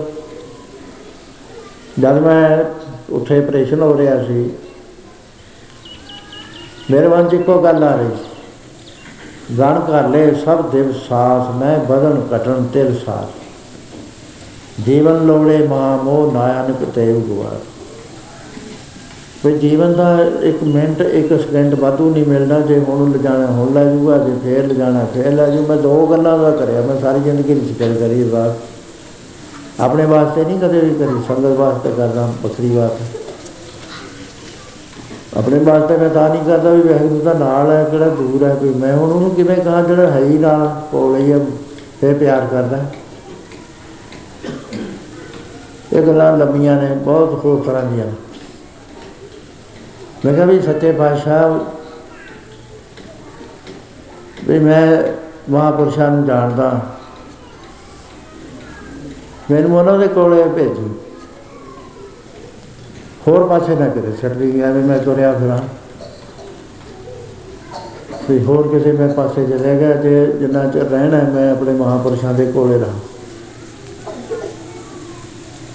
ਦੂਜੀ ਗੱਲ ਹੈ ਤੂੰ ਐ ਦਿਆਲ ਦਿਆਲੂ ਲੇਖਾ ਨਹੀਂ ਮੰਗਦਾ ਹੁੰਦਾ, ਲੇਖਾ ਜੱਜ ਮੰਗਦਾ। ਦਿਆਲੂ ਨਹੀਂ ਮੰਗਦਾ ਉਹ ਦਿਆਲੂ ਕਹਿੰਦਾ, ਛੱਡੋ ਪਰੇ, ਚੱਲ ਚੱਲ ਚੱਲ, ਮਾਫ ਕਰਿਆ ਕਰ। ਮੈਂ ਕਿਹਾ, ਤੂੰ ਐ ਦਿਆਲ। ਮੇਰੇ ਨਾਲ ਲੇਖੇ ਪੱਤੇ ਨਾ ਕਰੀ, ਮੇਰਾ ਜੀਵਨ ਸੇਵਾ ਤੋਂ ਖਾਲੀ ਹੈ ਜੇ ਇਹ ਕਹੇ ਵੀ ਹਾਂ ਜੀ, ਤੁਸੀਂ ਪ੍ਰਚਾਰ ਕਰਿਆ, ਤੁਸੀਂ ਐ ਕਰਿਆ ਜੀ, ਉਹ ਕਰਿਆ, ਮੈਂ ਤੁਹਾਨੂੰ ਸਾਫ਼ ਦੱਸਦਾ, ਮੈਂ ਕੁਝ ਨਹੀਂ ਕਰਿਆ। ਇਹ ਸਰੀਰ ਤੋਂ ਕਰਾਇਆ ਗਿਆ। ਹੈ। ਮੈਂ ਜਿਹੜਾ ਕਰਾਇਆ ਗਿਆ, ਉਹਨੂੰ ਮੈਂ ਕਿਵੇਂ ਕਹਦਾ ਵੀ ਮੈਂ ਕਰਿਆ? ਜੇ ਮੈਂ ਕਰਿਆ ਹੋਵੇ, ਫਿਰ ਤਾਂ ਮੈਂ ਹੌਸਲੇ 'ਚ ਹੋਵਾਂ ਵੀ ਮੈਂ, ਮੈਨੂੰ ਕਿਹੜਾ ਥੱਲੇ ਛੱਡ ਦੂਗਾ? ਮੈਂ ਤਾਂ ਉੱਤੇ ਜਾਊਂਗਾ, ਇੰਨੇ ਕਹਿੰਦੇ ਨੇ ਵੀ ਗੁਰੂ ਸਾਹਿਬ, ਜੇ ਇੱਕ ਨੂੰ ਅੰਮ੍ਰਿਤ ਛਕਵਾ ਦੇਵੇ ਜਾਂ ਇੱਕ ਨੂੰ ਰੱਬ ਵਾਲਾ ਬਣਾ ਦੇ ਉਹਦੇ ਵੀ ਗੁਨਾਹ ਮਾਫ ਹੋ ਜਾਂਦੇ ਨੇ। ਸਾਡੇ ਤਾਂ ਲੱਖਾਂ ਦੇ ਵਿੱਚ ਨੇ, ਫਿਰ ਤਾਂ ਅਸੀਂ ਬਹੁਤ ਗਾਹਾਂ ਕਿਤੇ ਜਾਵਾਂਗੇ। ਨਾ ਮੈਂ ਨਹੀਂ ਮੰਨਿਆ ਇਸ ਗੱਲ ਨੂੰ, ਮੇਰਾ ਆਤਮਾ ਮੰਨੀ ਨਹੀਂ ਹੈ। ਇੱਕੋ ਗੱਲ ਕਹਿੰਦਾ ਸੀ, ਮੈਂ ਕਿਹਾ ਵੀ ਨਹੀਂ ਸੱਚੇ ਪਾਤਸ਼ਾਹ, ਤੂੰ ਦਿਆਲੂ ਹੋ ਕੇ ਮੇਰੇ ਨਾਲ ਵਰਤੀ। ਮੇਰੇ ਲੇਖੇ ਬੱਤੇ ਨਾ ਗਏ ਚੰਗੇ ਵੀ ਨੇ, ਮਾੜੇ ਵੀ ਨੇ, ਦੋਏ ਨੇ। ਜੋ ਹੋ ਗਿਆ ਹੋ ਗਿਆ, ਸਰੀਰ ਤੋਂ ਤਿੰਨ ਗੁਣਾ ਦੇ ਅਧੀਨ, ਸਰੀਰ ਸੀਗਾ ਰਜੋ ਗੁਣ ਤਮੋ ਗੁਣ ਸਦੋ ਗੁਣ ਉਹਦੇ ਅਧੀਨ ਦੇ ਵਿੱਚ ਜੋ ਹੋ ਗਿਆ ਹੋ ਗਿਆ। ਜਿਹਦਾ ਪਤਾ ਲੱਗ ਗਿਆ, ਜਦ ਪਤਾ ਲੱਗ ਗਿਆ ਵੀ ਇਹ ਗੱਲ ਤਾਂ ਉਸ ਵੇਲੇ ਅਸੀਂ ਸੰਭਲ ਕੇ ਚੱਲਣ ਲੱਗ ਗਏ। ਜਿਹੜਾ ਜਦ ਨਹੀਂ ਪਤਾ ਸੀ ਕਮਲਿਆਂ ਵਾਂਗੂ ਨੂੰ ਚੱਲਦੇ ਰਹੇ, ਤੂੰ ਮੈਂ ਦਿਆਲੂ ਹੁਣ ਤੂੰ ਆਪਣੇ ਦਿਆਲੂ ਸੁਭਾਅ ਚ ਰਹੇ। ਸੋ ਇਹ ਹੁੰਦਾ ਹੈ ਵੀ ਜਦੋਂ ਅਸੀਂ ਸਰੀਰ ਛੱਡਣਾ ਹੈ, ਸਾਨੂੰ ਇਹ ਹੁੰਦਾ ਵੀ ਅਸੀਂ ਗੁਰੂ ਨਾਨਕ ਸਾਹਿਬ ਕੋਲ ਗਏ ਵੈਸੇ ਨੂੰ ਤਾਂ ਅਸੀਂ ਜਾਣਦੇ ਨਹੀਂ ਆ। ਐਵੇਂ ਵੈਗਰੂ ਦੇ ਖੜੇ ਪੈ ਜਾਓ, ਤੁਸੀਂ ਮੇਰੀ ਗੱਲ ਸਿੱਧੀ ਹੈ ਜੱਟਾਂ ਵਾਲੀ। ਉਹ ਜਿਹਨੂੰ ਜਾਣਦੇ ਹੀ ਨਹੀਂ ਹੋ, ਤੁਸੀਂ ਉਹਦੇ ਖੜੇ ਕਰ ਵੇ ਗੁਰੂ ਸਾਹਿਬ ਨੂੰ ਅਸੀਂ ਜਾਣਦੇ ਆ। ਉਹ ਅਸੀਂ ਪਿਆਰ ਕਰਦੇ ਆ, ਉਹਦੀ ਸ਼ਾਖ 'ਚ ਤੁਰੇ ਆਉਂਦੇ ਆ। ਜਿਵੇਂ ਉਹਨੇ ਕਿਹਾ, ਅਸੀਂ ਉਵੇਂ ਮੰਨਦੇ ਆ ਕਿ ਗੁਰੂ ਗ੍ਰੰਥ ਸਾਹਿਬ ਨੂੰ ਮੱਥਾ ਟੇਕਦੇ ਆ। ਆ ਕੇ ਅਸੀਂ ਸ਼ਬਦ ਕੀਰਤਨ ਸੁਣਦੇ ਆ ਉਹਦੀ ਬਾਣੀ ਸੁਣਦੇ ਆ ਉਹਦੇ ਨਾਲ ਸਾਡਾ ਪਿਆਰ ਪਿਆ ਨਾ ਸਿੱਧੀ ਨਾਲ ਪਿਆਰ ਹੈ ਨਾ ਵਿਸ਼ਨੂੰ ਨਾਲ ਹੈ ਨਾ ਬਰਮਾ ਨਾਲ ਹੈ, ਨਾ ਕਿਸੇ ਦੇਵਤੇ ਨਾਲ ਹੈ ਨਾ ਸਾਡੀ ਦੇਵਤਿਆਂ ਨਾਲ ਜਾਣ ਪਛਾਣ ਹੈ। ਕਾਨ ਸੁਨੇ ਪਹਿਚਾਨ ਨਾ ਤੇ ਸੋ ਕੰਨਾਂ ਨਾਲ ਤਾਂ ਅਸੀਂ ਸੁਣੇ ਨੇ ਪਰ ਪਛਾਣ ਨਹੀਂ ਪਛਾਣ ਸਾਡੀ ਗੁਰੂਆਂ ਨਾਲ ਹੈ। ਗੁਰੂ ਸਾਡੇ ਨੇ ਅਸੀਂ ਗੁਰੂਆਂ ਦੇ ਆ ਫਿਰ ਜਦ ਸਰੀਰ ਛੱਡਣਾ ਗੁਰੂਆਂ ਕੋਲ ਜਾਈਏ ਇੰਨੀ ਕਿਰਪਾ ਕਰ ਸੋ ਬਾਬਾ ਜੀ ਕਹਿਣ ਲੱਗੇ ਕਿ ਮਹਾਰਾਜ ਛੇਤੀ ਆ ਜਾਓ ਜਦ ਥੋੜਾ ਟਾਈਮ ਪੂਰਾ ਹੋਏ ਉਹ ਜਦ 4 ਵਜੇ ਕੇ 25 ਮਿੰਟ ਹੋਏ ਤਾਂ ਉਹ ਬਕਸੇ ਜਾ ਕੇ ਪੈ ਗਏ। ਉਹਦੇ ਬਾਅਦ ਉਹਨਾਂ ਦੇ ਵੀ ਦਿਨ ਹੋਣੇ ਹੀ ਨਹੀਂ ਆਏ, ਬਾਗ ਦੇ ਵਿੱਚ ਨੇ ਬੜੇ ਮਹਾਪੁਰਸ਼ਾਂ ਦੇ ਬਾਬਾ ਅਤਰ ਸਿੰਘ ਜੀ ਦੇ, ਨੌ ਮਾਗ ਦੇ। ਬਾਬਾ ਅਤਰ ਸਿੰਘ ਜੀ ਦੇ, ਨੌ ਨੀਮਾਗ ਦੇ ਸਾਰੇ ਮੋਤੀ ਮੈਦਾਨ ਚੋਂ ਸੀਗੇ ਮਹਾਪੁਰਸ਼। ਇੱਕ ਤੋਂ ਇੱਕ ਚੜਦਾ ਸੀ। ਉਹ ਅੰਗਰੇਜ਼ ਬੈਠੇ ਨੇ ਉੱਥੇ, ਐਂ ਘੜੀਆਂ ਲਾਈ। ਉਹ ਹੁਣ ਦਿਮਾਗੀ ਬੰਦੇ ਸੀ, ਉਹਨਾਂ ਨੇ ਕਿਹਾ ਕੋਈ ਤਾਰ ਤੂਰ ਤਾਂ ਨਹੀਂ ਨਾਲ ਜੋੜੀ ਹੋਈ, ਕਿਤੇ ਬਟਨ ਦੱਬ ਦੇਣਾ ਉਧਰੋਂ ਚੜਾਈ ਕਰ ਜੇ। ਵੀ ਪਤਾ ਹੀ ਨਾ ਲੱਗੇ ਵਾਹ ਵਾਹ ਵਾਹ ਹੋ ਜਵੇ ਤੇ ਜਿਸ ਵਾਰ 4 ਵਜੇ ਕੇ 25 ਮਿੰਟ ਹੋਏ ਉਹਨਾਂ ਨੇ, ਫਤਿਹ ਬੁਲਾਈ ਸਾਰਿਆਂ ਨੂੰ। ਬਕਸੇ 'ਚ ਪੈ ਗਏ। ਇੱਕ ਮਿੰਟ ਉਹਨਾਂ ਨੂੰ ਸੈਟਲ ਸੁਟਲ ਹੁੰਦਿਆਂ ਨੂੰ ਦੋ ਤਿੰਨ ਚਾਰ ਮਿੰਟ ਉਹਨਾਂ ਨੇ ਸੁੱਤ ਖਿੱਚ ਲਈ ਇਹ ਜਿਹੜਾ ਦਸਵਾਂ ਦੁਆਰ ਹੈ ਨਾ ਸਾਡਾ ਹੈ, ਇਹਦੇ ਥੱਲੇ ਇੰਨਾ ਕੁ ਥਾਂ ਖਾਲੀ ਹੈ ਜਿਹੜੇ ਜਿਉਂਦੇ ਜਿਉਂਦੇ ਭਜਨ ਕਰਕੇ ਉੱਥੇ ਤੱਕ ਜਿਨ੍ਹਾਂ ਦੀ ਰਸਵਾਈ ਹੋ ਜਾਵੇ ਉੱਥੇ ਇੱਕ ਨਾੜੀ ਆ ਉਹਨੂੰ ਬਰਮ ਨੁੰਦਰ ਨਾੜੀ ਕਹਿੰਦੇ ਨੇ ਬਹੁਤ ਕਮਜ਼ੋਰ ਹੈ ਸਿਰ ਦੀ ਨਾੜੀ ਉਹ ਜੇ ਜ਼ੋਰ ਦਾ ਉੱਥੇ ਸਾਹ ਰੋਕ ਕੇ ਤੁਸੀਂ ਕਰ ਲਓ ਨਾ ਉਹ ਫਟ ਜਾਂਦੀ ਹੈ ਮੂੰਹ ਖੁੱਲ ਜਾਂਦਾ ਹੈ। ਇਹ ਜਿਹੜੇ ਸਾਧੂ ਲੋਕ ਹੁੰਦੇ ਇਹਨਾਂ ਨੂੰ ਪ੍ਰੈਕਟਿਸ ਹੋਈ ਹੁੰਦੀ ਹੈ ਇਹ ਉਸ ਵੇਲੇ ਉੱਥੋਂ ਦੀ ਸਵਾਸ ਛੱਡ ਦਿੰਦੇ ਨੇ। ਮੂੰਹ ਚੋਂ ਨਹੀਂ ਛੱਡਦੇ ਅੱਖਾਂ ਚੋਂ ਨਹੀਂ ਛੱਡਦੇ ਅੱਖਾਂ ਤਾਂ ਹੀ ਬੰਦ ਕਰਦੇ ਨੇ ਵੀ ਅੱਖਾਂ ਬੰਦ ਕਰ ਪਾਈ ਮੂੰਹ ਬੰਦ ਕਰੇਗਾ ਵੀ ਸਵਾਸ ਇੱਥੋਂ ਦੀ ਹੋ ਜਾਵੇ ਤਾਂ ਚੰਗਾ। ਸੋ ਉਸ ਵੇਲੇ ਬਾਬਾ ਜੀ ਸਰੀਰ ਛੱਡ ਗਏ। ਬਾਬਾ ਕਰਮ ਸਿੰਘ ਜੀ ਜਦੋਂ 2 ਸਾਲ 2 ਮਹੀਨੇ 2 ਦਿਨ ਰਹਿੰਦੇ ਸੀ 2 ਦਿਨ। ਉਸ ਵੇਲੇ ਕਹਿਣ ਲੱਗੇ ਵੀ ਸੰਗਤ ਸੰਗਤ ਜੀ ਅਸੀਂ ਹੁਣ ਜਾਣਾ ਹੈ, ਹੁਣ ਸਾਨੂੰ ਰੋਕਿਓ ਨਾ ਕੋਈ। ਸਾਡੇ ਨਾਲ ਚੱਲੋ, ਜਿਨ੍ਹਾਂ ਨੂੰ ਪਿਆਰ ਹੈ, ਤੁਹਾਡਾ। ਉਹ ਉਥੋਂ 30 ਕੁ ਮੀਲ ਸੈਦੋ ਸੀ, ਉੱਥੇ ਸੈਦੋ ਚਲੇ ਗਏ। ਉੱਥੇ ਇੱਕ ਮਾਈ ਬੈਠੀ ਹੋਈ 90 ਕੁ ਸਾਲ ਦੀ ਉਮਰ ਉਹਦੀ। ਤੁਰ ਹੋਵੇ ਨਾ ਵਿਚਾਰੀ ਤੋਂ, ਪਿਆਰ ਉਹਦੇ ਮਨ ਚ ਹੱਥੋਂ ਲਬਾ ਲਬ ਡੁੱਲ ਰਿਹਾ ਸੀ ਫਿਰਦੇ ਤੋਂ। ਉਹ ਇਹੀ ਕਹਿੰਦੀ ਸੀ, ਬਾਬਾ ਜੀ, ਮੈਂ ਤੁਹਾਡੇ ਵਾਸਤੇ ਬੜੀ ਮਿਹਨਤ ਨਾਲ ਬਹੁਤ ਸੂਤ ਕੱਤਿਆ ਤੇ ਫਿਰ ਮੈਂ ਅੱਜ ਚੋਲਾ ਬਣਾਇਆ ਤੁਹਾਡੇ ਵਾਸਤੇ। ਇਹ ਤੁਸੀਂ ਮੇਰਾ ਚੋਲਾ ਪਹੁੰਚੋ, ਕਿਵੇਂ ਕਿਵੇਂ ਪਹਿਨੋ? ਮੈਂ ਤੇ ਆ ਨਹੀਂ ਹੁੰਦਾ ਬਾਬਾ ਜੀ ਉੱਥੇ ਚਲੇ ਗਏ। ਕਹਿੰਦੇ ਵੀ ਭਾਈ, ਉਹ ਮਾਈ ਦੇ ਘਰ ਜਾਣਾ।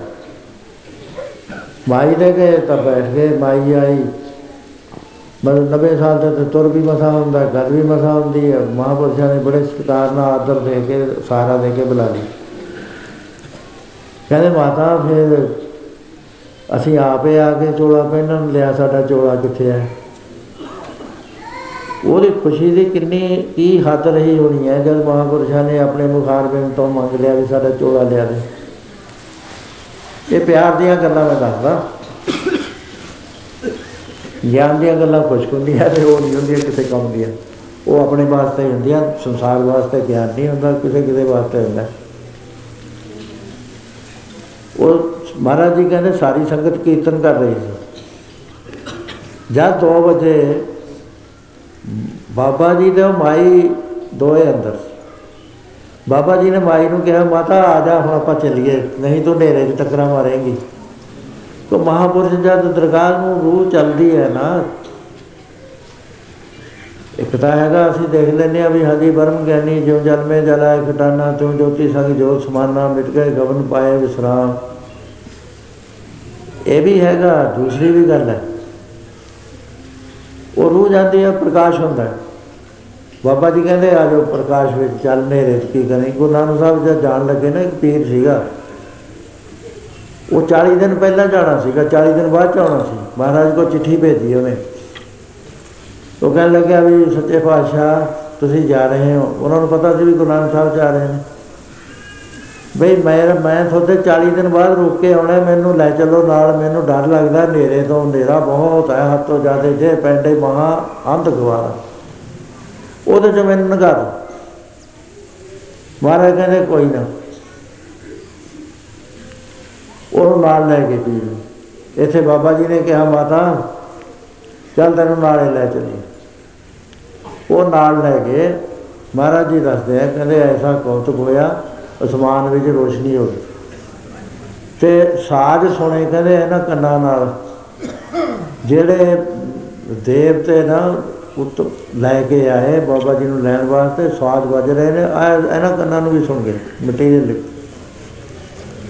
ਸੋ ਇਹ ਮਹਾਪੁਰਸ਼ ਆਪਣੀ ਮਰਜ਼ੀ ਨਾਲ ਚਲੇ ਜਾਂਦੇ ਆ। ਮੈਂ ਗੁਰੂ ਸਾਹਿਬ ਦੀ ਗੱਲ ਕਰਦਾ ਸੀ ਵੀ ਕਈ ਬੰਦਿਆਂ ਦੇ ਮਨ ਚ ਆ ਜਾਂਦਾ ਜੀ ਵੀ ਇਹ ਤਾਂ ਗੁਰੂ ਸਾਹਿਬ ਦੇ ਜਾਂਦੇ ਸੀਗੇ। ਚਿਖਾ ਵੱਲ ਨੂੰ ਫਿਰ ਤਾਂ ਖੁਦਕੁਸ਼ੀ ਕਰਨ ਜਾਂਦੇ ਸੀ। ਐ ਜਿਹੜੇ ਮੂਰਖ ਬੰਦੇ ਵੀ ਹੈਗੇ ਬੇਸਮਝੀ ਨਾਲ ਗੱਲ ਕਹਿੰਦੇ। ਉਹ ਮਹਾਰਾਜ ਨੇ ਕਿਹਾ ਵੀ ਹੁਣ ਸਾਡਾ ਸਮਾਂ ਆ ਗਿਆ ਸਰੀਰ ਦੀ ਮਿਆਦ ਇੰਨੀ ਹੋ ਸੀਗੀ।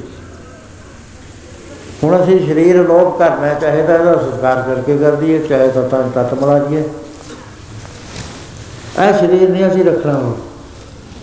ਉਸ ਵੇਲੇ ਸਾਰਿਆਂ ਦੇ ਸਾਹਮਣੇ ਗੁਰੂ ਸਾਹਿਬ ਅੰਦਰ ਚਲੇ ਗਏ ਸਿੰਘ ਰੋ ਗਏ। ਗਿਆਨ ਕਿਸੇ ਹੱਦ ਤੱਕ ਹੁੰਦਾ ਹੈ, ਗਿਆਨ ਇਹ ਨਹੀਂ ਹੁੰਦਾ ਵੀ ਗਿਆਨ ਆਦੀ ਸੰਤ ਮਰ ਗਿਆ ਤਾਂ ਜਾਂਦਾ ਜਾਵੇ ਦੀ ਹੈ ਕਿ ਨਹੀਂ ਕਿੱਥੇ ਜਾਣਾ ਹੈ ਨਾਸਤਕ ਗੱਲਾਂ ਹੁੰਦੀਆਂ, ਪਿਆਰ ਵਾਲਾ ਨਹੀਂ ਸਹਿ ਸਕਦਾ ਹੁੰਦਾ। ਪਿਆਰ ਦੇ ਮੂਹਰੇ ਗਿਆਨ ਨਹੀਂ ਹੁੰਦਾ ਕੁਝ ਵੀ। ਉਹ ਵਸਤਾ ਹੀ ਹੋਰ ਹੁੰਦੀ ਹੈ, ਉਹ ਤਾਂ ਮਸਤਾਨੀਆਂ ਦੀ ਹੁੰਦੀ ਹੈ। ਬਹੁਤ ਉੱਚਾ ਲੰਘ ਜਾਂਦੇ ਨੇ, ਦੁਨੀਆ ਭੁੱਲ ਜਾਂਦੇ ਨੇ, ਉਹਨਾਂ ਦੀ ਗੱਲ ਹੋਰ ਹੈ, ਸਾਡੀ ਗੱਲ ਹੋਰ ਹੈ। ਉਸ ਵੇਲੇ ਸਿੰਘਾਂ ਦੀ ਆਪ ਬੰਨ ਨਿਕਲ ਵੀ ਇਹ ਪਾਤਸ਼ਾਹ, ਛੱਡ ਕੇ ਸਾਨੂੰ ਔਰ ਫਿਰ ਕਿੱਥੇ ਸਾਡਾ ਪੰਜਾਬ ਹੈ, ਕਿੱਥੇ ਤੂੰ ਲੈ ਕੇ ਆਇਆ ਕਿੱਥੇ ਹੁਣ ਛੱਡ ਕੇ ਇੱਕਦਮ ਜਾ ਰਿਹਾ ਕੌਣ ਹੈ ਸਾਡਾ ਬਾਲੀ ਵਾਰਸ ਤੇਰੇ ਬਗੈਰ? ਮਹਾਰਾਜ ਜੀ, ਉਹਨਾਂ ਦੇ ਪਿਆਰ ਦੇ ਵਸੀਭੂਤ ਹੋ ਕੇ ਮੁੜ ਕੇ ਕਨਾਬ ਤੇ ਬਾਹਰ ਫੇਰ ਆ ਗਏ। ਹੁਣ ਉੱਥੇ ਦਾ ਜਥੇਦਾਰ ਸੀ ਸੰਤੋਖ ਸਿੰਘ। ਉਹਨੇ ਮਨ ਵਿੱਚ ਧਾਰਿਆ, ਕਹਿਣ ਲੱਗਿਆ ਵੀ ਚਾਹੇ ਮੇਰੀਆਂ ਬਾਹਾਂ ਕੱਟ ਦੇਣ, ਗੁਰੂ ਸਾਹਿਬ, ਮੈਂ ਜਫਾ ਨਹੀਂ ਫੜਨਾ ਲੱਤਾਂ ਫੜ ਲੈਣੀਆਂ। ਉਹਨੇ ਜ਼ੋਰ ਦੀਆਂ ਫੜ ਲਿਆ ਉਹ ਫੜਿਆ ਤਾਂ ਛਾਤੀ ਨਾਲ ਲੱਗਿਆ ਮਾਰੇ ਹੋ ਗਏ। ਫਿਰ ਇਸ ਤਰ੍ਹਾਂ ਰਹੇ। ਫੇਰ ਕਰਿਆ ਫੇਰ ਕਰਿਆ, ਪੰਜ ਵਾਰੀ ਕਰ ਮਹਾਰਾਜ ਮੁਸਕਰਾਏ ਕਹਿੰਦੇ ਇਹਨੇ ਦੂਏ ਸਿੰਘ ਆ ਗਏ, ਉਹ ਵੀ ਇਹੀ ਕਰਨ। ਉਹ ਕਿਸੇ ਤੋਂ ਮਹਾਰਾਜ ਟੱਚ ਨਾ ਹੋਏ। ਟੱਚ ਨਾ ਹੋਏ ਤਾਂ ਮਹਾਰਾਜ ਕਹਿਣ ਲੱਗੇ, ਦੇਖੋ ਸਿੰਘੋ, ਪੰਥ ਖਾਲਸਾ, ਖੇਤੀ ਮੇਰੀ। ਕਰੋ ਸੰਭਾਲ, ਮੈਂ ਤਿਸਕੇ।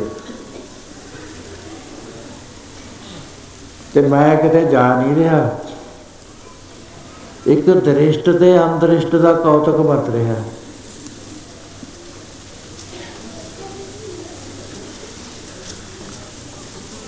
ਨਾ ਕੋਈ ਜਨਮੇ, ਨਾ ਕੁਛ ਮਰੇ। ਆਪਣੇ ਚਲ ਪ੍ਰਭਾਵ ਕਰ ਆਵਣ ਜਾਵਣ ਦ੍ਰਿਸ਼ਟ, ਅੰਦ੍ਰਿਸ਼ਟ। ਜਦ ਦ੍ਰਿਸ਼ਟੀ ਜਾਣ ਲੱਗਾ, ਕਹਿੰਦੇ ਆ ਗਿਆ ਜਦ ਦ੍ਰਿਸ਼ਟੀ ਤੋਂ ਪਾਸੇ ਹੋ ਗਿਆ, ਕਹਿੰਦੇ ਚਲੇ ਗਿਆ ਕਹਿੰਦੇ ਮੈਂ ਕਿਤੇ ਨਹੀਂ ਜਾਣਾ।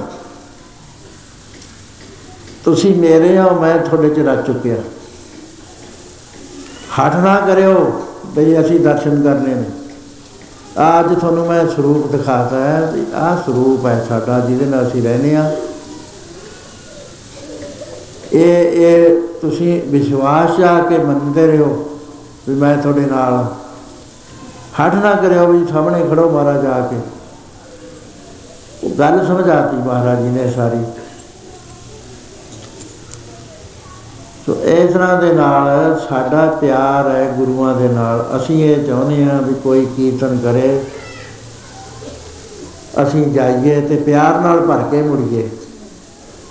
ਜੇ ਅਸੀਂ ਗਿਆਨ ਨਾਲ ਭਰ ਕੇ ਮੁੜਦੇ ਆ ਨਾ, ਖਾਲੀ ਖੁਸ਼ਕ ਆਵਾਂਗੇ ਕਿਉਂਕਿ ਗਿਆਨ ਦਾ ਅਧਿਕਾਰੀ ਨਹੀਂ ਹਰ ਕੋਈ ਬੰਦਾ। ਉਹ ਇੱਕ ਨੌਲੇਜ ਬ੍ਰੇਨ ਦੇ ਵਿੱਚ ਇੱਕ ਬਹੁਤ ਨੀਵੀਂ ਥਾਂ ਹੈ, ਜਿਹਨੂੰ ਬੁੱਧੀ ਦਾ ਮਡਲ ਕਹਿੰਦੇ ਨੇ। ਦੋ ਤਰ੍ਹਾਂ ਦਾ ਗਿਆਨ ਹੁੰਦਾ ਹੈ, ਮੈਂ ਵੀ ਦੱਸਾਂ ਤੁਹਾਨੂੰ। ਇੱਕ ਗਿਆਨ ਤਾਂ ਉਹ ਹੈ ਜਿਹੜਾ ਲੈ ਜਾਂਦਾ ਗ੍ਰਹਾਂ ਵਾਹਿਗੁਰੂ ਨਾਲ ਮਿਲਾ ਦਿੰਦਾ ਉਹੀ ਗਿਆਨ ਇੱਕ ਹੋਰ ਹੈ ਜਿਹੜਾ ਇਹਨੂੰ ਭ੍ਰਿਸ਼ਟ ਕਰ ਦਿੰਦਾ ਜਿਹੜਾ ਭ੍ਰਿਸ਼ਟ ਕਰਨ ਵਾਲਾ ਉਹਨੂੰ ਕਹਿੰਦੇ ਨੇ ਮਿਥਿਆ ਗਿਆਨ। ਕੋਈ ਫ਼ਰਕ ਨਹੀਂ ਹੁੰਦਾ ਦੋਵਾਂ ਗਿਆਨਾਂ ਵਿੱਚ, ਇੱਕ ਅੱਖਰ ਦਾ ਵੀ ਫ਼ਰਕ ਨਹੀਂ ਹੁੰਦਾ। ਇੱਕ ਬਰਮ ਗਿਆਨੀ ਹੁੰਦਾ, ਇੱਕ ਮਿਥਿਆ ਗਿਆਨੀ ਹੁੰਦਾ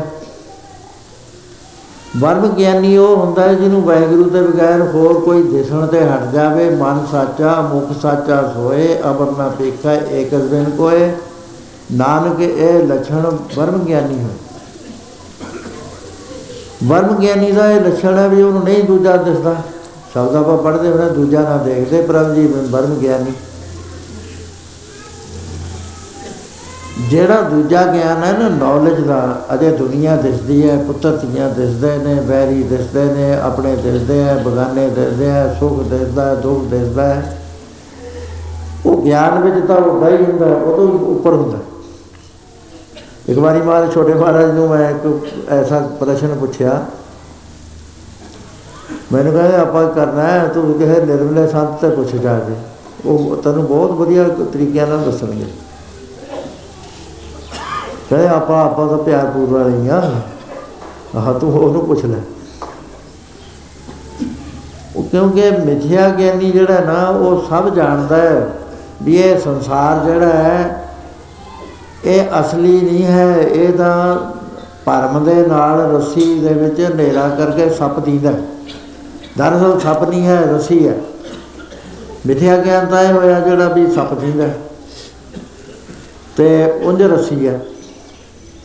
ਰੜੇ ਮੈਦਾਨ ਦੇ ਵਿੱਚ ਜਿਹੜਾ ਪਾਣੀ ਦੀਦਾ ਹੈ, ਉਹ ਮਿਥਿਆ ਗਿਆਨ ਹੈ। ਇਸ ਤਰ੍ਹਾਂ ਨਾਲ ਜਿਹੜਾ ਅਸੀਂ ਕਹਿੰਦੇ ਆ ਵੀ ਇੱਥੇ ਵੈਗਰੂ ਪਰਿਪੂਰਨ ਹੈ ਉਹ ਹੈ ਕੋਈ ਨਹੀਂ, ਉਹ ਆਪੇ ਹੀ ਆਪ ਹੈ। ਇਹ ਅਸੀਂ ਮਿਥਿਆ ਗਿਆਨ ਦੇ ਵਿੱਚੋਂ ਬੋਲਦੇ ਆ ਇਹ ਸਾਨੂੰ ਨਰਕਾਂ ਚ ਲੈ ਜਾਂਦਾ ਇਹ ਗਿਆਨ ਨਹੀਂ ਆਉਂਦਾ ਜਦ ਤੱਕ ਉਪਾਸ਼ਨਾ ਨਹੀਂ ਲੰਘਦੇ। ਸਾਡੇ ਬ੍ਰੇਨ ਦੇ ਵਿੱਚ ਇੱਕ ਬੜਾ ਭਾਰੀ ਡਿਫੈਕਟ ਹੈ ਵੀ ਜੇ ਅਸੀਂ ਕੋਈ ਗੱਲ ਕਰਦੇ ਆ ਨਾ, ਉਹ ਜਗੈਸੂ ਦੀ ਥਾਂ ਹੋ ਕੇ ਪੈਰਟ ਬਣ ਜਾਂਦਾ ਹੈ। ਤੋਤਾ ਬਣ ਜਾਂਦਾ। ਉਹ ਗੱਲ ਦਾ ਘੋਟਾ ਲਾ ਲੈਂਦਾ ਗੱਲ ਫਿਰ ਕਹਾਂ ਸੁਣਾਉਂਦਾ ਹੈ ਉਹਦੀ ਪ੍ਰਸ਼ੰਸਾ ਹੁੰਦੀ ਹੈ। ਆਪ ਰਹਿ ਗਿਆ, ਖਾਲੀ ਰਹਿ ਗਿਆ। ਇੱਕ ਉਹ ਹੈ ਜਿਹੜੇ ਸਾਧਨਾ ਕਰਦੇ ਨੇ ਨਾ, ਪਹਿਲਾਂ ਗਿਆਨ ਤੋਂ ਪਹਿਲਾਂ ਉਪਾਸ਼ਨਾ 'ਚ ਆਦਮੀ ਪੂਰਾ ਹੋਣਾ ਚਾਹੀਦਾ। ਉਪਾਸ਼ਨਾ ਦੀਆਂ ਬੇ ਸਾਡੇ ਹੋਰ ਤਰੀਕੇ ਨੇ, ਪਹਿਲਿਆਂ ਦੇ ਹੋਰ ਤਰੀਕੇ ਨੇ। ਉਪਾਸ਼ਨਾ ਵਿੱਚ ਪਹਿਲਿਆਂ ਦੀਆਂ ਚਾਰ ਸਮਾਧੀਆਂ ਹੁੰਦੀਆਂ ਸੀ। ਫਿਰ ਪੰਜਵੀਂ ਆਉਂਦੀ ਸੀ, ਫਿਰ ਸਹਿ ਸਮਾਧ ਆਉਂਦੀ ਸੀ, ਉਹਨੂੰ ਰਾਜਵੇਗ ਸਮਾਧੀ ਕਹਿੰਦੇ ਸੀ। ਇਹ ਜਾਣਿਆ ਹੋਇਆ ਹੈ ਸਾਡਾ। ਐ ਨਾ ਕਿ ਬਾਬਾ ਜੀ ਜਿਹੜੀਆਂ ਗੱਲਾਂ ਕਰਦਾ ਵੀ ਇਹ ਇਹਦੇ ਵਿੱਚ ਹੀ ਲੰਘਿਆ ਹੋਇਆ। ਜਾਣੀ ਹੋਈ ਗੱਲ ਹੈ, ਯਾਦ ਕਰੀ ਹੋਈ ਗੱਲ ਹੈ। ਅਵਸਥਾ ਹੋਰ ਹੁੰਦੀ ਹੈ। ਅਵਸਥਾ ਚੱਲਦੀ ਹੈ ਕਰਮ ਤੋਂ। ਪਹਿਲਾਂ ਕਰਮ ਦਾ ਮਾਰਗ ਪਾਰ ਕਰੇ ਕਰਮ ਯੋਗੀ ਪੂਰਾ ਬਣੇ। ਕਰਮ ਕਰਤ ਹੋਵੇ ਨੇ ਕਰਮ। ਸੇਵਾ ਕਰਤ ਹੋਵੇ ਨੇ ਕੰਮ, ਤਿਸ ਕੋ ਹੋਤ ਪ੍ਰਾਪਤ ਸੋ ਕਰਮ ਤਾਂ ਤੁਸੀਂ ਕਰਦੇ ਹੋ, ਆਪਣੇ ਉੱਤੇ ਨਾ ਲਾਓ ਵੀ ਮੈਂ ਕਰਦਾ। ਮੈਂ ਕਰਦਾ, ਕਿਹਾ ਤਾਂ ਫਸ ਗਏ, ਅਸੀਂ ਉਹਦਾ ਫਲ ਭੋਗਣਾ ਪਏਗਾ ਸਾਨੂੰ ਹਰ ਹਾਲਤ 'ਚ। ਜੇ ਤੁਸੀਂ ਮੰਨਦੇ ਹੀ ਨਹੀਂ ਹੋ ਵੀ ਸੇਵਾ ਕਰਦੇ, ਜੇ ਤੁਹਾਡੇ ਖਿਆਲ ਆਉਂਦਾ ਮੈਂ ਸੇਵਾ ਕਰਦਾ, ਫਿਰ ਤਾਂ ਫਸ ਗਏ। ਜੇ ਖਿਆਲ ਆਉਂਦਾ ਵੀ ਹੈ ਸੱਚੇ ਪਾਤਸ਼ਾਹ, ਤੇਰੀ ਕਿੰਨੀ ਬੜੀ ਕਿਰਪਾ ਹੈ, ਮੇਰੇ ਵਰਗੇ ਸ਼ਰੀਰ ਦਾ ਵੀ ਤੂੰ ਕੰਮ ਕਰਾ ਰਿਹਾ। ਐਦੇ ਚ ਨਹੀਂ ਅਸੀਂ ਫਸਦੇ। ਹਰ ਕਰਮ ਤੋਂ ਬਾਅਦ ਨੇ ਕਰਮ ਰਹੇ, ਕਿਸੇ ਕਰਮ ਦਾ ਮਾਣ ਨਾ ਧਾਰੇ, ਜੇ ਧਾਰੇਗਾ ਪਨਿਸ਼ਮੈਂਟ ਮਿਲੇਗੀ। ਉਹਦਾ ਫਲ ਮਿਲਣਾ ਦਰਗਾਹ 'ਚ ਜਾ ਕੇ, ਇਹ ਨਹੀਂ ਪਨਿਸ਼ਮੈਂਟ ਮਿਲੂ ਵੀ ਤੈਨੂੰ ਤੋਂ ਪੈਗੜਾ ਦੂ, ਉਹਦਾ ਫਲ ਲਊਗਾ ਜੇ ਸਵਰਗ 'ਚ ਗਿਆ, ਸਵਰਗ 'ਚ ਲਊਗਾ ਜੇ ਉਹਨੇ ਇੱਛਾ ਧਾਰ ਕੇ ਕਰਿਆ ਵੀ ਮੇਰੇ ਆਇਆ ਕੰਮ ਹੋ ਜਾਣ, ਉਹ ਕੰਮ ਹੋ ਜਾਣਗੇ। ਸਾਰੀਆਂ ਇੱਛਾ ਪੂਰੀਆਂ ਹੁੰਦੀਆਂ ਨੇ। ਉਹ ਸੌਦਾ ਕਰੀ ਜਾਂਦਾ ਨਾਲ ਦੀ ਨਾਲ, ਲੰਘ ਨਹੀਂ ਰਿਹਾ ਉਸ ਮੰਡਲ ਨੂੰ। ਲੰਘਦਾ ਉਹ ਹੈ ਜਿਹਦੇ ਮਨ 'ਚ ਭੋਰਾ ਜਿੰਨਾ ਵੀ ਨਹੀਂ ਆਉਂਦਾ। ਗੁਰਦਾਰੇ ਦੀ ਸੇਵਾ ਕਰਕੇ, ਸਭ ਕੁਝ ਕਰਕੇ ਜੇ ਕਹਿੰਦੇ, ਭਾਈ, ਤੇਰੀ ਸੇਵਾ ਹੁਣ ਹੋ ਗਈ, ਹੁਣ ਤੁਸੀਂ ਘਰੇ ਰਿਹਾ ਕਰੋ। ਜੇ ਤਾਂ ਕਹਿੰਦਾ, ਅੱਛਾ ਜੀ, ਬਹੁਤ ਵਧੀਆ। ਪਰ ਮੈਨੂੰ ਕੋਈ ਹੋਰ ਸੇਵਾ ਦੇ ਦਿਓ ਝਾੜੂ ਵੀ ਦੇ ਦਿਓ ਜਿਹੜਾ ਮੈਂ ਮੂਰੇ ਹੋ ਕੇ ਕਰਦਾ ਸੀ, ਉਹ ਤੁਸੀਂ ਲੈ ਲਓ, ਮੈਨੂੰ ਝਾੜੂ ਦੇ ਦੇ ਦਿਓ ਕੋਈ ਬਰਤਨ ਮਾਂਜਣ ਦੀ, ਕੋਈ ਹੋਰ ਦੇ ਦਿਓ ਜੀ ਮੇਰੇ ਵਰਗੀ ਜਿਹੜੀ ਹੈ। ਵੀ ਸੇਵਾ ਤੋਂ ਨਾ ਖਾਲੀ ਕਰੋ। ਉਹ ਉਹ ਬੰਦੇ ਦੇ ਮਨ ਵਿੱਚ ਇਹ ਨਹੀਂ ਆਇਆ ਵੀ ਮੈਂ ਸੇਵਾ ਕਰਦਾ ਜੇ ਆ ਗਿਆ ਵੇਗੀ ਹੁੰਦਾ, ਬਿਮਾਰ ਹੋ ਜਾਂਦਾ। ਇੱਕ ਸਾਡੇ ਰਿਸ਼ਤੇਦਾਰ ਸੀ, ਗੁਰਦੁਆਰਾ ਬਣਵਾਇਆ, ਉਹਨਾਂ ਨੂੰ ਵੱਡੇ ਅਫਸਰ ਸੀਗੇ। ਉਹ ਜਦ ਸਾਨੂੰ ਮਿਲੇ, ਗੱਲੇ ਹੋਰ ਹੋਵੇ, ਉਹ ਉਹ ਕਰੀ ਜਾਣ, ਮੈਂ ਕਿਹਾ, ਤੈਨੂੰ ਹੋ ਕੀ ਗਿਆ? ਕਹਿੰਦੇ, ਕਾਹਦਾ ਹੋ ਗਿਆ? ਸਾਨੂੰ ਤਾਂ ਰੋਗ ਲੱਗ ਗਿਆ। ਕਹਿੰਦੇ, ਗੁਰਦੁਆਰਾ ਸਾਹਿਬ ਬਣਾਇਆ ਸੀ, ਸਿਰ ਤੇ ਚੱਕ ਚੱਕ ਕੇ ਸਿਮੈਂਟ ਲੈ ਕੇ ਗਏ। ਸਭ ਕੁਝ ਕਰਿਆ। ਕਹਿੰਦੇ ਹੁਣ ਕਮੇਟੀ ਨੇ ਸਾਨੂੰ ਤਾਂ ਕੱਢੇ ਦਿੱਤਾ, ਹੋਰ ਇੱਕ ਕਮੇਟੀ ਜਿਹੜੀ ਵਿਹਲੀ ਬੈਠੀ ਸੀ ਉਹ ਆ। ਮਹਾ ਤੁਸੀਂ ਕਿਉਂ ਨੇ ਉੱਥੋਂ ਤੇ ਸੇਵਾ ਲਈ ਸੀ ਮਹਾਰਾਜ ਨੇ, ਤੁਸੀਂ ਹੋਰ ਸੇਵਾ ਕਰ ਲਓ, ਸੇਵਾ ਨੂੰ ਮੈਦਾਨ ਥੋੜਾ ਪਿਆ। ਗੁਰਦੁਆਰੇ ਦੀ ਸੇਵਾ ਤਾਂ ਨਹੀਂ ਹੈ, ਤੂੰ ਡਾਕਟਰ ਹੈ, ਤੂੰ ਵਧੀਆ ਦਵਾਈ ਦੇ ਮਰੀਜ਼ਾਂ ਨੂੰ ਤੇਰੀ ਸੇਵਾ ਚੱਲੂਗੀ। ਜਦ ਮਰੀਜ਼ ਦੇ ਘਰ ਤੱਕ ਜਾਏਗਾ, ਤੈਨੂੰ ਚਿੰਤਾ ਹੋਊਗੀ ਫਲਾਣਾ ਮਰੀਜ਼ ਮਰਨਾ ਜਾਵੇ, ਫਿਰ ਤੇਰੀ ਸੇਵਾ ਗੁਰੂ ਘਰ ਚ ਪ੍ਰਵਾਨ ਹੋਣੀ ਹੈ। ਮਾਸਟਰ ਹੈ, ਤੂੰ ਬੱਚਿਆਂ ਨੂੰ ਪੜਾ ਜ਼ਰੂਰ ਕਹਿਣਾ ਵੀ ਮੈਂ ਗੁਰਦਾਰੇ ਦੀ ਟੋਕਰੀ ਜਾ ਕੇ ਤੱਕਾਂ।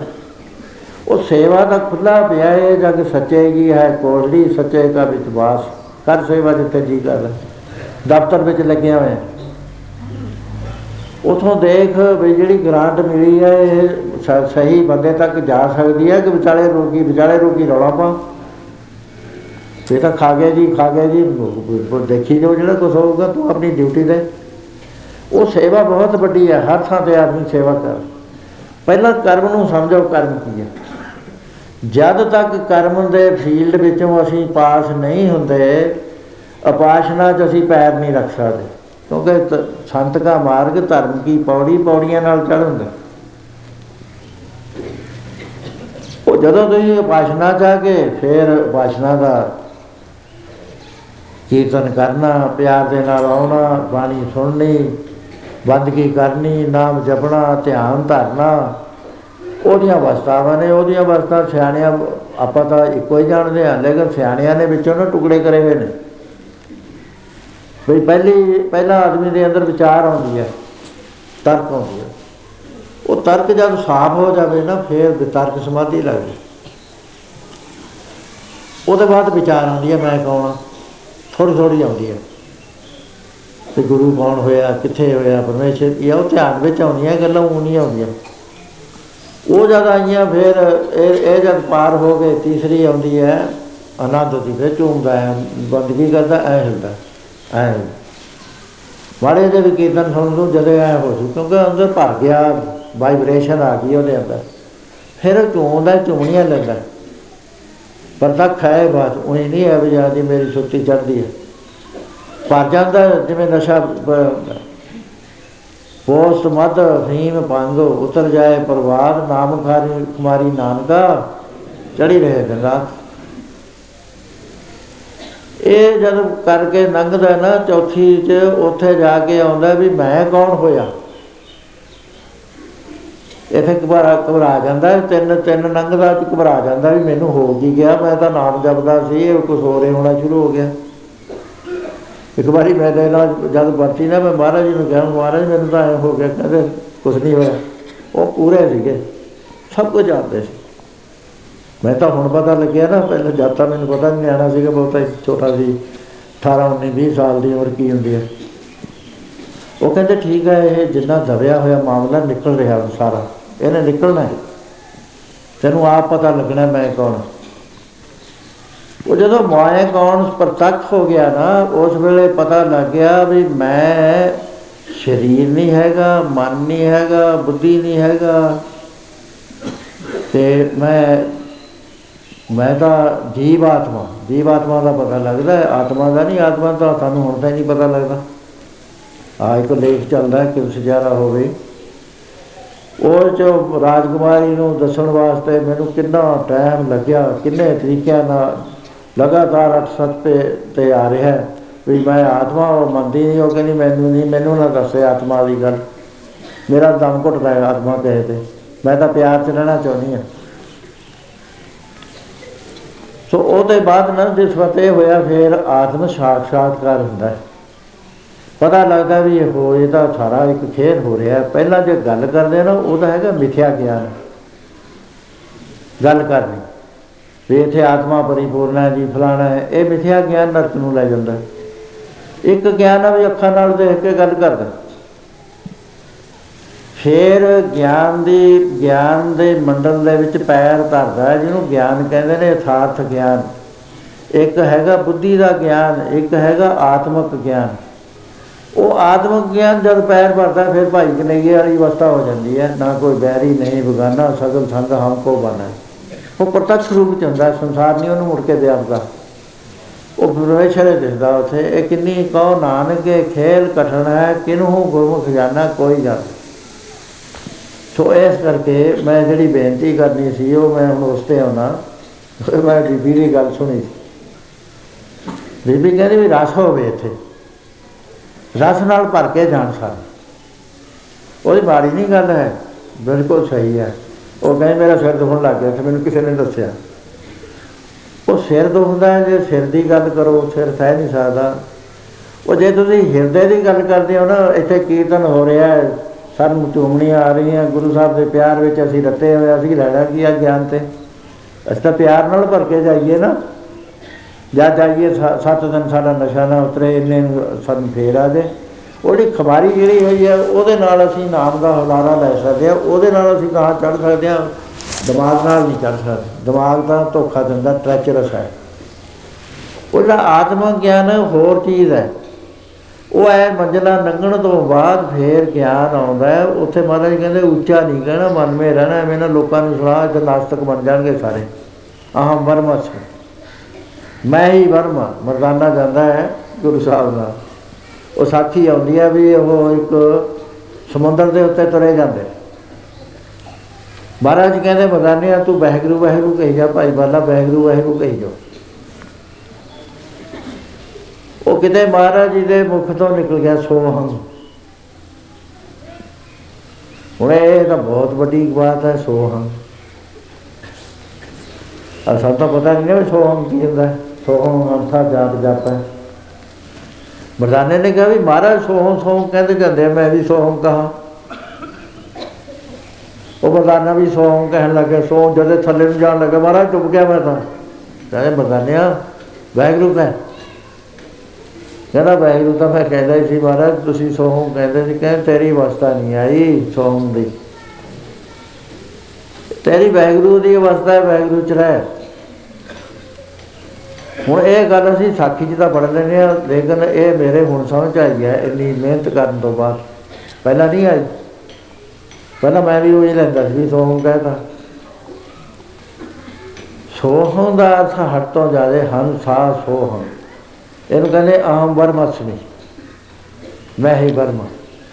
ਹੁਣ ਜਦ ਅਸੀਂ ਕਹਿੰਦੇ ਮੈਂ ਹੀ ਰੱਬ ਹਾਂ, ਰੌਲਾ ਇਹ ਪੈਂਦਾ ਵੀ ਅਸੀਂ ਸਰੀਰ ਦੇ ਵਿੱਚ ਬੈਠੇ ਹੋਏ ਨਾ, ਸਰੀਰ ਦੇ ਬਣੇ ਹੋਏ ਸਰੀਰ, ਮੈਂ ਕਹਿੰਦਾ ਮੈਂ ਰੱਬ ਹਾਂ।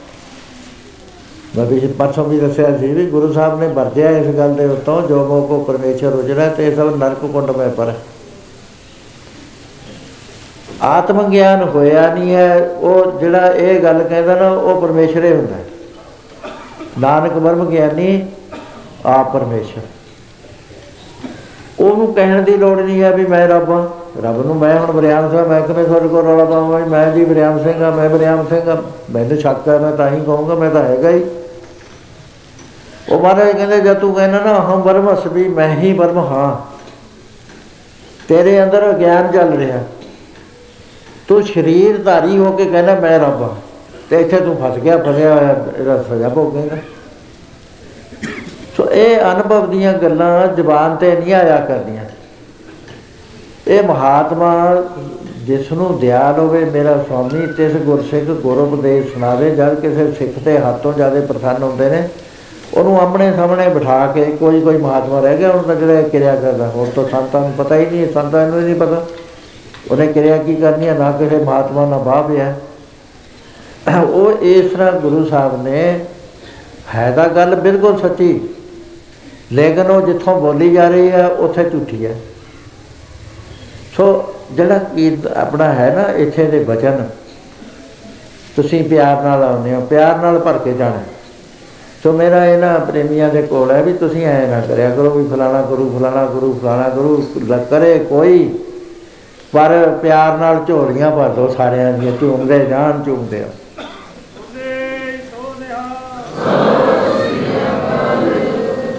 ਬਹੁਤੇ ਗਿਆਨ ਦੀਆਂ ਗੱਲਾਂ ਨਾ ਕਰਿਆ ਕਰੋ। ਬੀਬੀ ਦੀ ਗੱਲ ਦਾ ਕੋਈ ਮਾੜਾ ਨਹੀਂ, ਉਹ ਉਹ ਪਿਆਰ ਵਿੱਚ ਰਹਿਣ ਵਾਲੀ ਹੈ। ਪਿਆਰ ਦੀ ਬਾਤ ਕਰੋ, ਝੂਮਣ ਲੱਗ ਜਾਂਦੀ ਹੈ। ਉਹ ਗਿਆਨ ਦੀ ਗੱਲ ਸੁਣਦੀ ਉਹ ਨਹੀਂ ਉਹ ਕਹਿੰਦੀ ਮੇਰੇ, ਸਾਡੀ ਵਸਤਾ ਹੀ ਨਹੀਂ, ਅਸੀਂ ਸੁਣਨੀ ਕੀ ਹੈ ਇਹ ਤਾਂ ਨੌਲੇਜ ਹੈ ਸਟੋਰ ਵਿੱਚ ਚਲੀ ਜਾਊ ਜਾਣਨ ਦੇ ਸਟੋਰ ਚਲਿਆ ਗਿਆ ਵੀ ਇਹ ਰੱਬ ਹੈ ਜੀ ਸਾਰੇ, ਇੱਥੇ ਕੋਈ ਨਹੀਂ ਹੈ।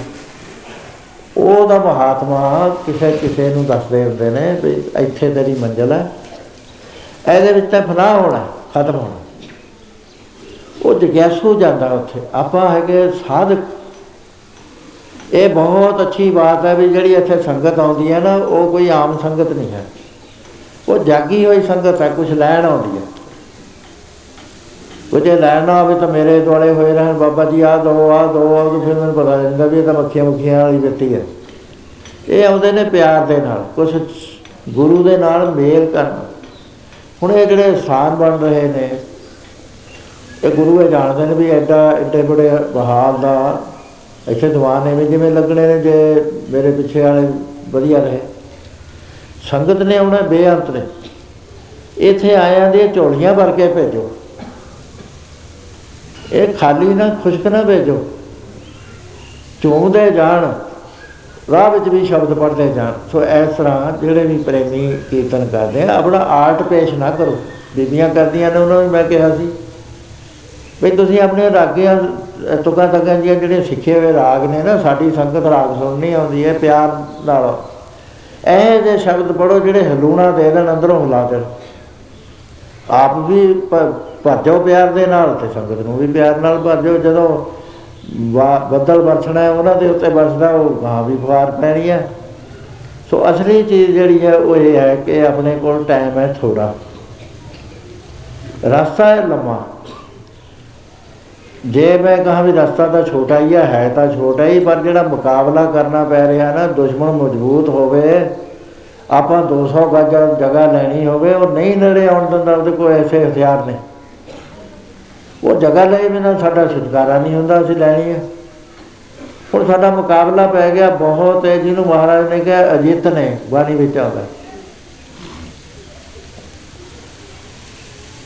ਬਹੁਤ ਜਿੱਤ ਸੂਰਮੇ ਨੇ, ਜਿਨ੍ਹਾਂ ਨੂੰ ਸਾਡਾ ਬਾਹ ਪਿਆ ਹੋਇਆ ਕਾਮ ਹੈ, ਕ੍ਰੋਧ ਹੈ, ਲੋਭ ਹੈ, ਮੋਹ ਹੈ, ਹੰਕਾਰ ਹੈ, ਈਰਖਾ ਹੈ ਨਿੰਦਿਆ ਹੈ, ਚੁਗਲੀ ਹੈ, ਹੰਸ ਹੈ, ਹੇਤ ਹੈ, ਕੋਪ ਹੈ।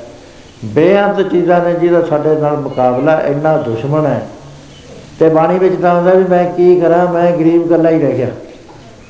हे ਗੁਰੂ, ਤੂੰ ਹੁਣ ਮੇਰੀ ਮਦਦ ਕਰ। ਮੈਂ ਗਰੀਬ, ਮੈਂ ਨਹੀਂ ਜਾਣਦਾ। ਹਾਂ ਜਾਣ, ਤਰਬੋ ਨਾ ਜਾਣ। ਬਾਪ ਦੇ ਵਿਠਲਾ ਬਾਪ ਬਾਹ ਬਾਹ ਦੇ। हे ਪ੍ਰਭੂ, ਮੈਨੂੰ ਬਾਪ ਦੇ ਫੜਾ ਕੇ ਕੱਢ ਲੈ ਮੇਤੇ ਨਹੀਂ ਨਿਕਲਿਆ ਜਾਂਦਾ। ਇਹ ਅਤਾਰ ਸਾਗਰ ਦੇ ਵਿੱਚ ਮੈਂ ਗੋਤੇ ਖਾਰੇ ਉਹ ਹੈ ਬਹੁਤ ਨੇੜੇ। ਪਰ ਇਹ ਹੈ ਵੀ ਜੇ ਮੈਂ ਕਹਾ ਰਾਦਾ ਕਰੋ। ਰਾਦਾ ਕਾਦੇ ਨਾਲ ਕਰਾਂਗੇ? ਪਿਛਲੇ ਪਾਸੇ ਵੀ ਹੱਥ ਚਾਹੀਦਾ ਕਿਸੇ ਦਾ, ਜਿਹੜਾ ਰਾਦਾ ਕਰਾ ਦੇਵੇ। ਜੇ ਇਰਾਦਾ ਸਾਡਾ ਚੱਲਦਾ ਹੁੰਦਾ, ਤਾਂ ਅਸੀਂ ਤਾਂ ਹੁਣ ਨੂੰ ਸਿਰੇ ਪਹੁੰਚੇ ਹੋਏ ਨੇ ਗੁਰੂ ਦੀ ਓਟ ਵਿੱਚ ਆਓ, ਗੁਰੂ ਨਾਨਕ ਸਾਹਿਬ ਕਿਤੇ ਨਹੀਂ ਗਿਆ। ਉਹ ਹਾਜ਼ਰ ਨਾਜ਼ਰ ਹੈ ਜੇ ਗੁਰੂ ਨਾਨਕ ਸਾਹਿਬ ਗਿਆ ਹੁੰਦਾ, ਮੈਨੂੰ ਵਿਸ਼ਵਾਸ ਆ ਜਾਵੇ ਨਾ, ਵੀ ਗੁਰੂ ਨਾਨਕ ਸਾਹਿਬ ਤਾਂ ਹੈ ਹੀ ਨਹੀਂ। ਮੈਂ ਕਦੇ ਨਾ ਇੱਥੇ ਅਰਦਾਸ ਕਰਨ ਦਵਾਂ। ਤੇ ਕਾਦੀ ਅਰਦਾਸ ਕਰਦੇ ਹੋ ਤੁਸੀਂ? ਅਸੀਂ ਕਹਿੰਦੇ ਉਹ ਹਾਜ਼ਰ ਨਾਜ਼ਰ ਨੇ। ਗੁਰੂ ਦਸਵੇਂ ਪਾਤਸ਼ਾਹ ਬਚਨ ਕਰਕੇ ਪੰਥ ਖਾਲਸਾ ਖੇਤੀ ਮੇਰੀ ਕਰੋ ਸੰਭਾਲ। ਮੈਂ ਇਸ ਕਰੀ ਸਾਡਾ ਕੋਈ ਰਾਖਾ ਹੈਗਾ ਜਿਹਨੇ ਸੰਭਾਲਣਾ ਸਾਨੂੰ। ਉਹ ਰਾਖੇ ਨਾਲ ਜੁੜੇ ਰਹੋ। ਉਹਨੂੰ ਧਿਆਨ ਚ ਰੱਖੋ। ਨਿਤਨੇਮ ਕਰੋ ਤਾਂ ਧਿਆਨ ਚ ਰੱਖੋ, ਬਾਣੀ ਪੜੋ ਜੇ ਭਜਨ ਕਰਨ ਲੱਗਦੇ ਹੋ ਫਿਰ ਧਿਆਨ ਚ ਰੱਖੋ। ਇਸ ਤਰ੍ਹਾਂ ਜੇ ਕੋਈ ਤਕਲੀਫ ਆਉਂਦੀ ਹੈ, ਕੋਈ ਰੁਕਾਵਟ ਆਉਂਦੀ ਹੈ, ਉਹ ਸੀਨੀਅਰ ਸਟੂਡੈਂਟਾਂ ਤੇ ਪੁੱਛ ਲਓ, ਜਿਹੜੇ ਪਹੁੰਚੇ ਹੋਏ ਜਾਣਦੇ ਨੇ, ਅਣਜਾਣ ਤੇ ਪੁੱਛਿਓ ਨਾ, ਅਣਜਾਣ ਗੱਲਾਂ ਤੁਹਾਨੂੰ ਪਹਿਲਾਂ ਵੀ ਭੁਲਾ ਦੂ ਇਸ ਕਰਕੇ ਪਿਆਰ ਨਾਲ ਆਉਨੇ ਹੋ, ਬੰਦਗੀ ਦਾ ਇਰਾਦਾ ਕਰਕੇ ਜਾਓ। ਤੇ ਸਾਡੀ ਮਾਘ ਦਾ ਮਹੀਨਾ ਆ ਗਿਆ, ਪੁਰਾਣੇ ਜ਼ਮਾਨਿਆਂ 'ਚ ਇਹ ਹੁੰਦਾ ਵੀ ਮੈਂ ਮਾਘ ਦੇ ਵਿੱਚ ਪੂਰਾ ਮਾਘ ਇਸ਼ਨਾਨ ਕਰਨਾ ਉਹ ਦਰਿਆਵਾਂ ਤੇ, ਨਦੀਆਂ ਤੇ, ਸਾਡੇ ਨਹਿਰ ਜਾਂਦੀਆਂ ਤੇ ਤੜਕੇ ਬੀਬੀਆਂ 3 ਵਜੇ ਉੱਠ ਕੇ ਜਾਂਦੀਆਂ ਸੀ। ਜੋ ਸ਼ਬਦ ਪੜ੍ਹਦੀਆਂ ਜਾਂ ਕੋਈ ਗੀਤ ਗਾਉਂਦੀਆਂ ਸੀ ਭਜਨ ਗਾਉਂਦੀਆਂ ਜਾਂਦੀਆਂ ਸੀ ਉੱਥੇ ਨਹਿਰ ਜਾ ਕੇ ਪਹਿਲਾਂ ਤਾਂ ਹੱਥੇ ਨਹੀਂ ਲੱਗਦਾ ਠੰਡੇ ਪਾਣੀ ਨੂੰ। ਉਹਦੇ ਵਿੱਚ ਇਸ਼ਨਾਨ ਕਰਨਾ ਇੱਕ ਮਹੀਨਾ ਕਰ ਲਿਆ। ਮੁਸਲਮਾਨ ਇੱਕ ਮਹੀਨੇ ਦਾ ਕਰਦੇ ਨੇ ਵੀ ਮੈਂ ਰੋਜ਼ੇ ਰੱਖਣੇ। ਖਾਣਾ ਨਹੀਂ ਕੁਝ ਮਹਾਰਾਜ ਗੁਰੂ ਨਾਨਕ ਸਾਹਿਬ ਕਹਿੰਦੇ ਪਵਿੱਤਰ ਹੈ, ਮੁਬਾਰਕ ਹੈ ਤੁਹਾਨੂੰ। ਪਰ ਤੁਸੀਂ ਸਾਲ, ਪੂਰੇ ਸਾਲ ਦਾ ਰੱਖੋ।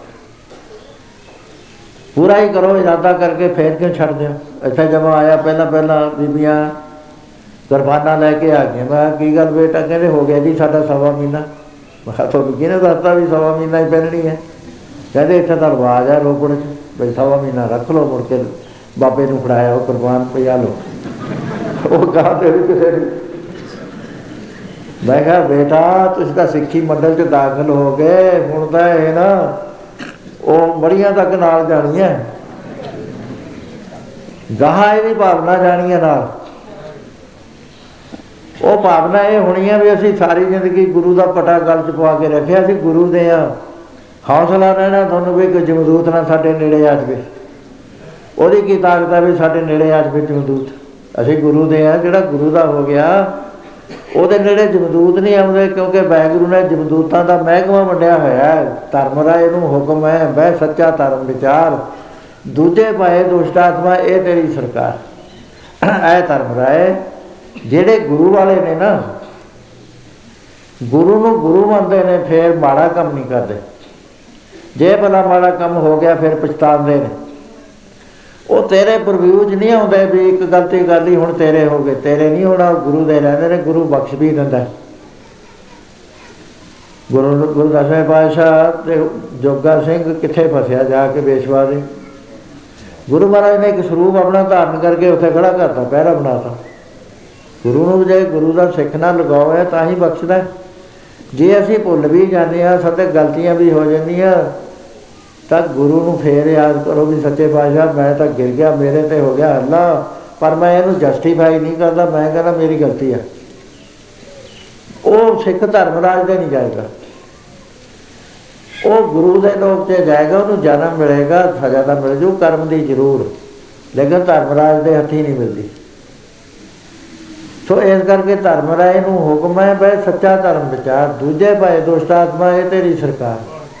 ਦੁਆਇਤ ਵਾਲੇ ਤੇਰੇ ਕੋਲ ਆਉਣਗੇ। ਤੇ ਤੁਸੀਂ ਹੁਣ ਸਾਰੇ ਬੈਠੇ ਹੋ। ਮੈਂ ਤਾਂ ਨਹੀਂ ਕਹਿੰਦਾ, ਕਦੇ ਵੀ ਨਹੀਂ ਕਹਿੰਦਾ ਵੀ ਤੁਸੀਂ ਧਰਮ ਰਾਏ ਤੇ ਜਾਓਗੇ। ਮੈਂ ਕਿਉਂ ਡਰਾਵਾਂ ਤੁਹਾਨੂੰ? ਵੀ ਉੱਥੇ ਕੋਲੂਆਂ ਚ ਪੀੜ ਦੇਣਗੇ, ਉੱਥੋਂ ਤੁਹਾਨੂੰ ਆਏ ਹੋ ਉਹਦਾ ਉਹਨਾਂ ਚਿਰ ਸੀ, ਜਨਾ ਚਿਰ ਤੁਸੀਂ ਗੁਰੂ ਦੇ ਨਹੀਂ ਸੀ ਬਣੇ। ਗੁਰੂ ਦੇ ਬਣ ਕੇ ਤਾਂ ਅਸੀਂ ਜੋ ਗੁਰੂ ਗ੍ਰੰਥ ਸਾਹਿਬ ਕਹਿੰਦਾ, ਉਹਦੇ ਮੁਤਾਬਕ ਚੱਲਣਾ ਹੈ। ਪਤਰੀ ਅਨੁਸ਼ਨਾ ਪੇਖਾ, ਨੇਤਰ, ਕਰਨਾ ਸੁਨੇ ਕਾਹੂ, ਕੀ ਨਿੰਦਾ ਸਭ ਤੇ ਜਾਣੇ ਆਪਸ ਕੋ ਬੰਦਾ। ਅਸਰ ਹੈ ਤੋਂ ਨਾਮਾ ਸਾਡਾ ਲਿਖਿਆ ਪਿਆ ਹੈ ਇਸ ਸੁਖਨੀ ਸਾਹਿਬ ਦੇ ਅੰਦਰ। ਅਸੀਂ ਉਹ ਰਹਿਤਨਾਮਾ ਧਾਰ ਲਿਆ, ਹੁਣ ਸਾਡਾ ਕੀ ਮਤਲਬ ਧਰਮ ਦਾ ਹੈ? ਹਮ ਕਾਹੂ ਕੀ ਕਾਣ ਨਾ ਕਰਦੇ ਆਪਣੇ ਗੁਰ ਪ੍ਰਸ਼ਾਦੇ ਆਪਣੇ ਗੁਰੂ ਦੀ ਕਿਰਪਾ ਚ ਅਸੀਂ ਕੋਈ ਨਹੀਂ ਧਰਮ ਰਾਜ ਨੂੰ ਗਿਣਦੇ, ਨਾ ਜੁੰਦਤਾ ਨੂੰ ਗਿਣਦੇ। ਕੇਵਲ ਇੰਨਾ ਵੀ ਜੇ ਨਹੀਂ ਭਜਨ ਹੁੰਦਾ, ਨਹੀਂ ਹੁੰਦਾ, ਮਜਬੂਰੀ ਹੈ, ਤੁਸੀਂ ਗੁਰੂ ਦੇ ਬਣ ਰਹੋ, ਗੁਰੂ ਤੋਂ ਨਾ ਬਸ, ਉਹਦੀ ਗੋਦੀ ਚੋਂ ਨਾ। ਉਹ ਮੈਨੂੰ ਇੱਕ ਨੇ ਉੱਥੋਂ ਟੈਲੀਫੋਨ ਕਰਿਆ ਅਮਰੀਕਾ ਤੋਂ, ਬਈ ਜੀ ਆਇਆ ਹੋ ਰਿਹਾ। ਮੈਂ ਕਿਹਾ, ਦੇਖੋ ਇੱਕ ਗੱਲ ਮੈਂ ਤੁਹਾਨੂੰ ਕਹਿੰਦਾ ਬਹੁਤ ਗਿਆਨ ਦੀਆਂ ਗੱਲਾਂ ਨਹੀਂ ਕਹਿੰਦਾ ਤੁਸੀਂ ਨਾ ਗੁਰੂ ਨਾਨਕ ਸਾਹਿਬ ਦੀ ਗੋਦੀ ਨਾ ਛੱਡਿਓ। ਮੁੜ ਕੇ ਨਹੀਂ ਇਹ ਲੱਭਣੀ ਹੈ। ਉਹ ਗੁਰੂ ਨਾਨਕ ਸਾਹਿਬ ਨੇ ਉਹ ਤੁਹਾਨੂੰ ਕਹਿੰਦੇ ਨੇ ਜੀ, ਗੁਰੂ ਸਾਹਿਬ ਦਾ ਤੁਸੀਂ ਕਰੀ ਜਾਓ ਜੀ, ਬਿਸ਼ੱਕ ਸਿੱਖ ਰਹੋ, ਬਿਸ਼ੱਕ ਕੁਰਬਾਨ ਰਹੋ ਜਦ ਤੁਹਾਨੂੰ ਗੁਰੂ ਧਾਰ ਲਿਆ, ਫਿਰ ਤੁਸੀਂ ਨੇੜੇ ਹੋਏ ਕੋ ਨੇੜੇ ਹੋਏ? ਵੇ ਤੁਸੀਂ ਗੁਰੂ ਨਾਨਕ ਸਾਹਿਬ ਦੀ ਗੋਦੀ ਜੋ ਨਿਕਲ ਜਾਓਗੇ 80 ਬੰਦੇ ਭਜਨ ਕਰਦੇ ਸੀ ਉਹ ਕਹਿੰਦੇ, ਸਾਨੂੰ ਇੰਨਾ ਹੌਸਲਾ ਹੋ ਗਿਆ ਜੀ ਇਸ ਤਾਂ ਕਹਿੰਦੇ ਬਿਲਕੁਲ ਨਹੀਂ, ਸਾਨੂੰ ਤਾਂ ਐ ਹੋ ਗਿਆ ਜੋ ਸਾਡੀ ਤਾਂ ਰਾਖੀ ਕਰਤੀ ਇੱਕ ਬਚਨ ਨੇ। ਠੀਕ ਹੈ ਭਜਨ ਕਰਦੀ ਹੈ ਦੁਨੀਆ, ਸਾਡਾ ਵਿਰੋਧ ਨਹੀਂ ਕਿਸੇ ਨਾਲ ਵੀ। ਨਾ ਰਾਧਾ ਸਵਾਮੀਆਂ ਨਾਲ, ਨਾ ਕਿਸੇ ਹੋਰ ਨਾਲ। ਉਹ ਉਹਨਾਂ ਦਾ ਆਪਣਾ ਵੇ ਹੈ, ਸਾਡਾ ਆਪਣਾ ਹੈ। ਅਸੀਂ ਗੁਰੂ ਨਾਨਕ ਨੂੰ ਪਿਆਰ ਕਰਨ ਵਾਲੇ ਇਕੱਠੇ ਹੋਏ ਹੋਏ ਆ ਆਪਾਂ ਗੁਰੂ ਨਾਨਕ ਤੋਂ ਨਾ ਲੰਬੇ ਜਾਓ। ਉਹ ਕੰਮ ਨਾ ਕਰੋ, ਜਿਹੜੀ ਗੱਲ, ਕੰਮ ਸਾਡਾ ਕੀਤਾ ਹੋਇਆ, ਗੁਰੂ ਨੂੰ ਅੱਛਾ ਨਾ ਲੱਗੇ। ਗੁਰੂ ਨੂੰ ਅੱਛਾ ਲੱਗਿਆ, ਗੁਰੂ ਦੇ ਤਾਂ ਅਸੀਂ ਰਹਿ ਗਏ ਨਾ, ਗੁਰੂ ਦੇ ਸਰਕਲ ਚ ਬਾਹਰ ਤਾਂ ਨਹੀਂ ਨਾ ਮਾਰੇ ਤੱਕ ਕੇ ਰਾਮ ਚੌਕੇ ਤਾਂ ਹਮਾਰੇ ਰਾਮ ਕਰ ਦੁੱਖ ਲੱਗੇ ਨਾ ਭਾਈ। ਗੁਰੂ ਦੀ ਕਾਰ ਸਾਡੇ ਆਲੇ ਦੁਆਲੇ ਹੈ, ਮਾੜੇ ਮੋਟੇ ਵਿਗਨ ਨਹੀਂ ਲੱਗਦੇ। ਪਰ ਜਦ ਅਸੀਂ ਗੁਰੂ ਨੂੰ ਪਿੱਠ ਦੇ ਕੇ ਨਿਕਲ ਜਾਵਾਂਗੇ ਨਾ, ਉਹਦਾ ਵਚਨ ਨਹੀਂ ਮੰਨਾਂਗੇ, ਉਸ ਵੇਲੇ ਗੁਰੂ ਪਹਿਲਾਂ ਤਾਂ ਦੇਖਦਾ ਹੈ, ਐਸਾ ਇੱਕ ਰਵਾਇਤ ਚਲੀ ਆਉਂਦੀ ਹੈ। ਬਈ ਜੀ, ਹਜੂਰ ਸਾਹਿਬ, ਗੁਰੂ ਦਸਵੇਂ ਪਾਤਸ਼ਾਹ 60 ਸਾਲ ਦੀ ਉਮਰ ਤੋਂ ਸਿੱਖ ਨੂੰ ਉਡੀਕਦੇ ਨੇ ਚੰਗੀ ਹੈ ਵੀ ਕਿਸੇ ਨੇ ਬਾਬਾ ਚੁੱਕਿਆ। ਗੁਰੂ ਛੇਤੀ ਛੇਤੀ ਨਹੀਂ ਛੱਡਦਾ ਹੁੰਦਾ। ਗੁਰੂ ਫੇਰ ਫੜ ਲੈਂਦਾ ਮੂਲਾ ਬੇਮੁਖ ਹੋ ਗਿਆ। ਦਸਵੇਂ ਜਾਮੇ ਜਾ ਕੇ ਗੁਰੂ ਨੂੰ ਹਸਾਹ ਬਣੇ ਉਹਨੂੰ ਫੇਰ ਸੰਭਾਲ ਲਿਆ। ਸਿੱਟਿਆ ਤਾਂ ਹੈ ਨਾ, ਦਰਸ਼ਨ ਦਾ ਫਲ। ਸੋ ਇਸ ਤਰ੍ਹਾਂ ਆਪਾਂ ਗੁਰੂ ਮਹਾਰਾਜ ਨਾਲ ਪਿਆਰ ਕਰੋ, ਬਾਣੀ ਪੜਿਆ ਕਰੋ। ਅੰਮ੍ਰਿਤ ਵੇਲੇ ਜੋ ਸਾਡਾ ਕੰਮ ਆਉਂਦਾ, ਰੋਜ਼ ਤੁਸੀਂ ਸਤਸੰਗ 'ਚ ਸੁਣਦੇ ਹੋ। ਅਸੀਂ ਕੋਈ ਬਹੁਤੇ ਉਪਦੇਸ਼ ਨਹੀਂ ਦੇਣੇ। ਮੇਰਾ ਤਾਂ ਇਹ ਹੁੰਦਾ ਵੀ ਪਿਆਰ ਨਾਲ ਜੋੜੋ। ਇਹਨੂੰ ਪਿਆ- ਮੈਨੂੰ ਪਿਆਰ ਚੰਗਾ ਲੱਗਦਾ, ਪਿਆਰ ਨਾਲ ਇਹ ਗੁਰੂ ਨਾਲ ਆਪਾਂ ਜੁੜੀਏ। ਗੁਰੂ ਸਾਡਾ ਹੋਵੇ, ਅਸੀਂ ਗੁਰੂ ਦੇ ਹੋਈਏ, ਨਾ ਕੋਈ ਛੋਟਾ, ਨਾ ਕੋਈ ਵੱਡਾ ਵਾਹਿਗੁਰੂ ਜੀ ਕਾ ਖਾਲਸਾ, ਵਾਹਿਗੁਰੂ ਜੀ ਕੀ ਫਤਿਹ।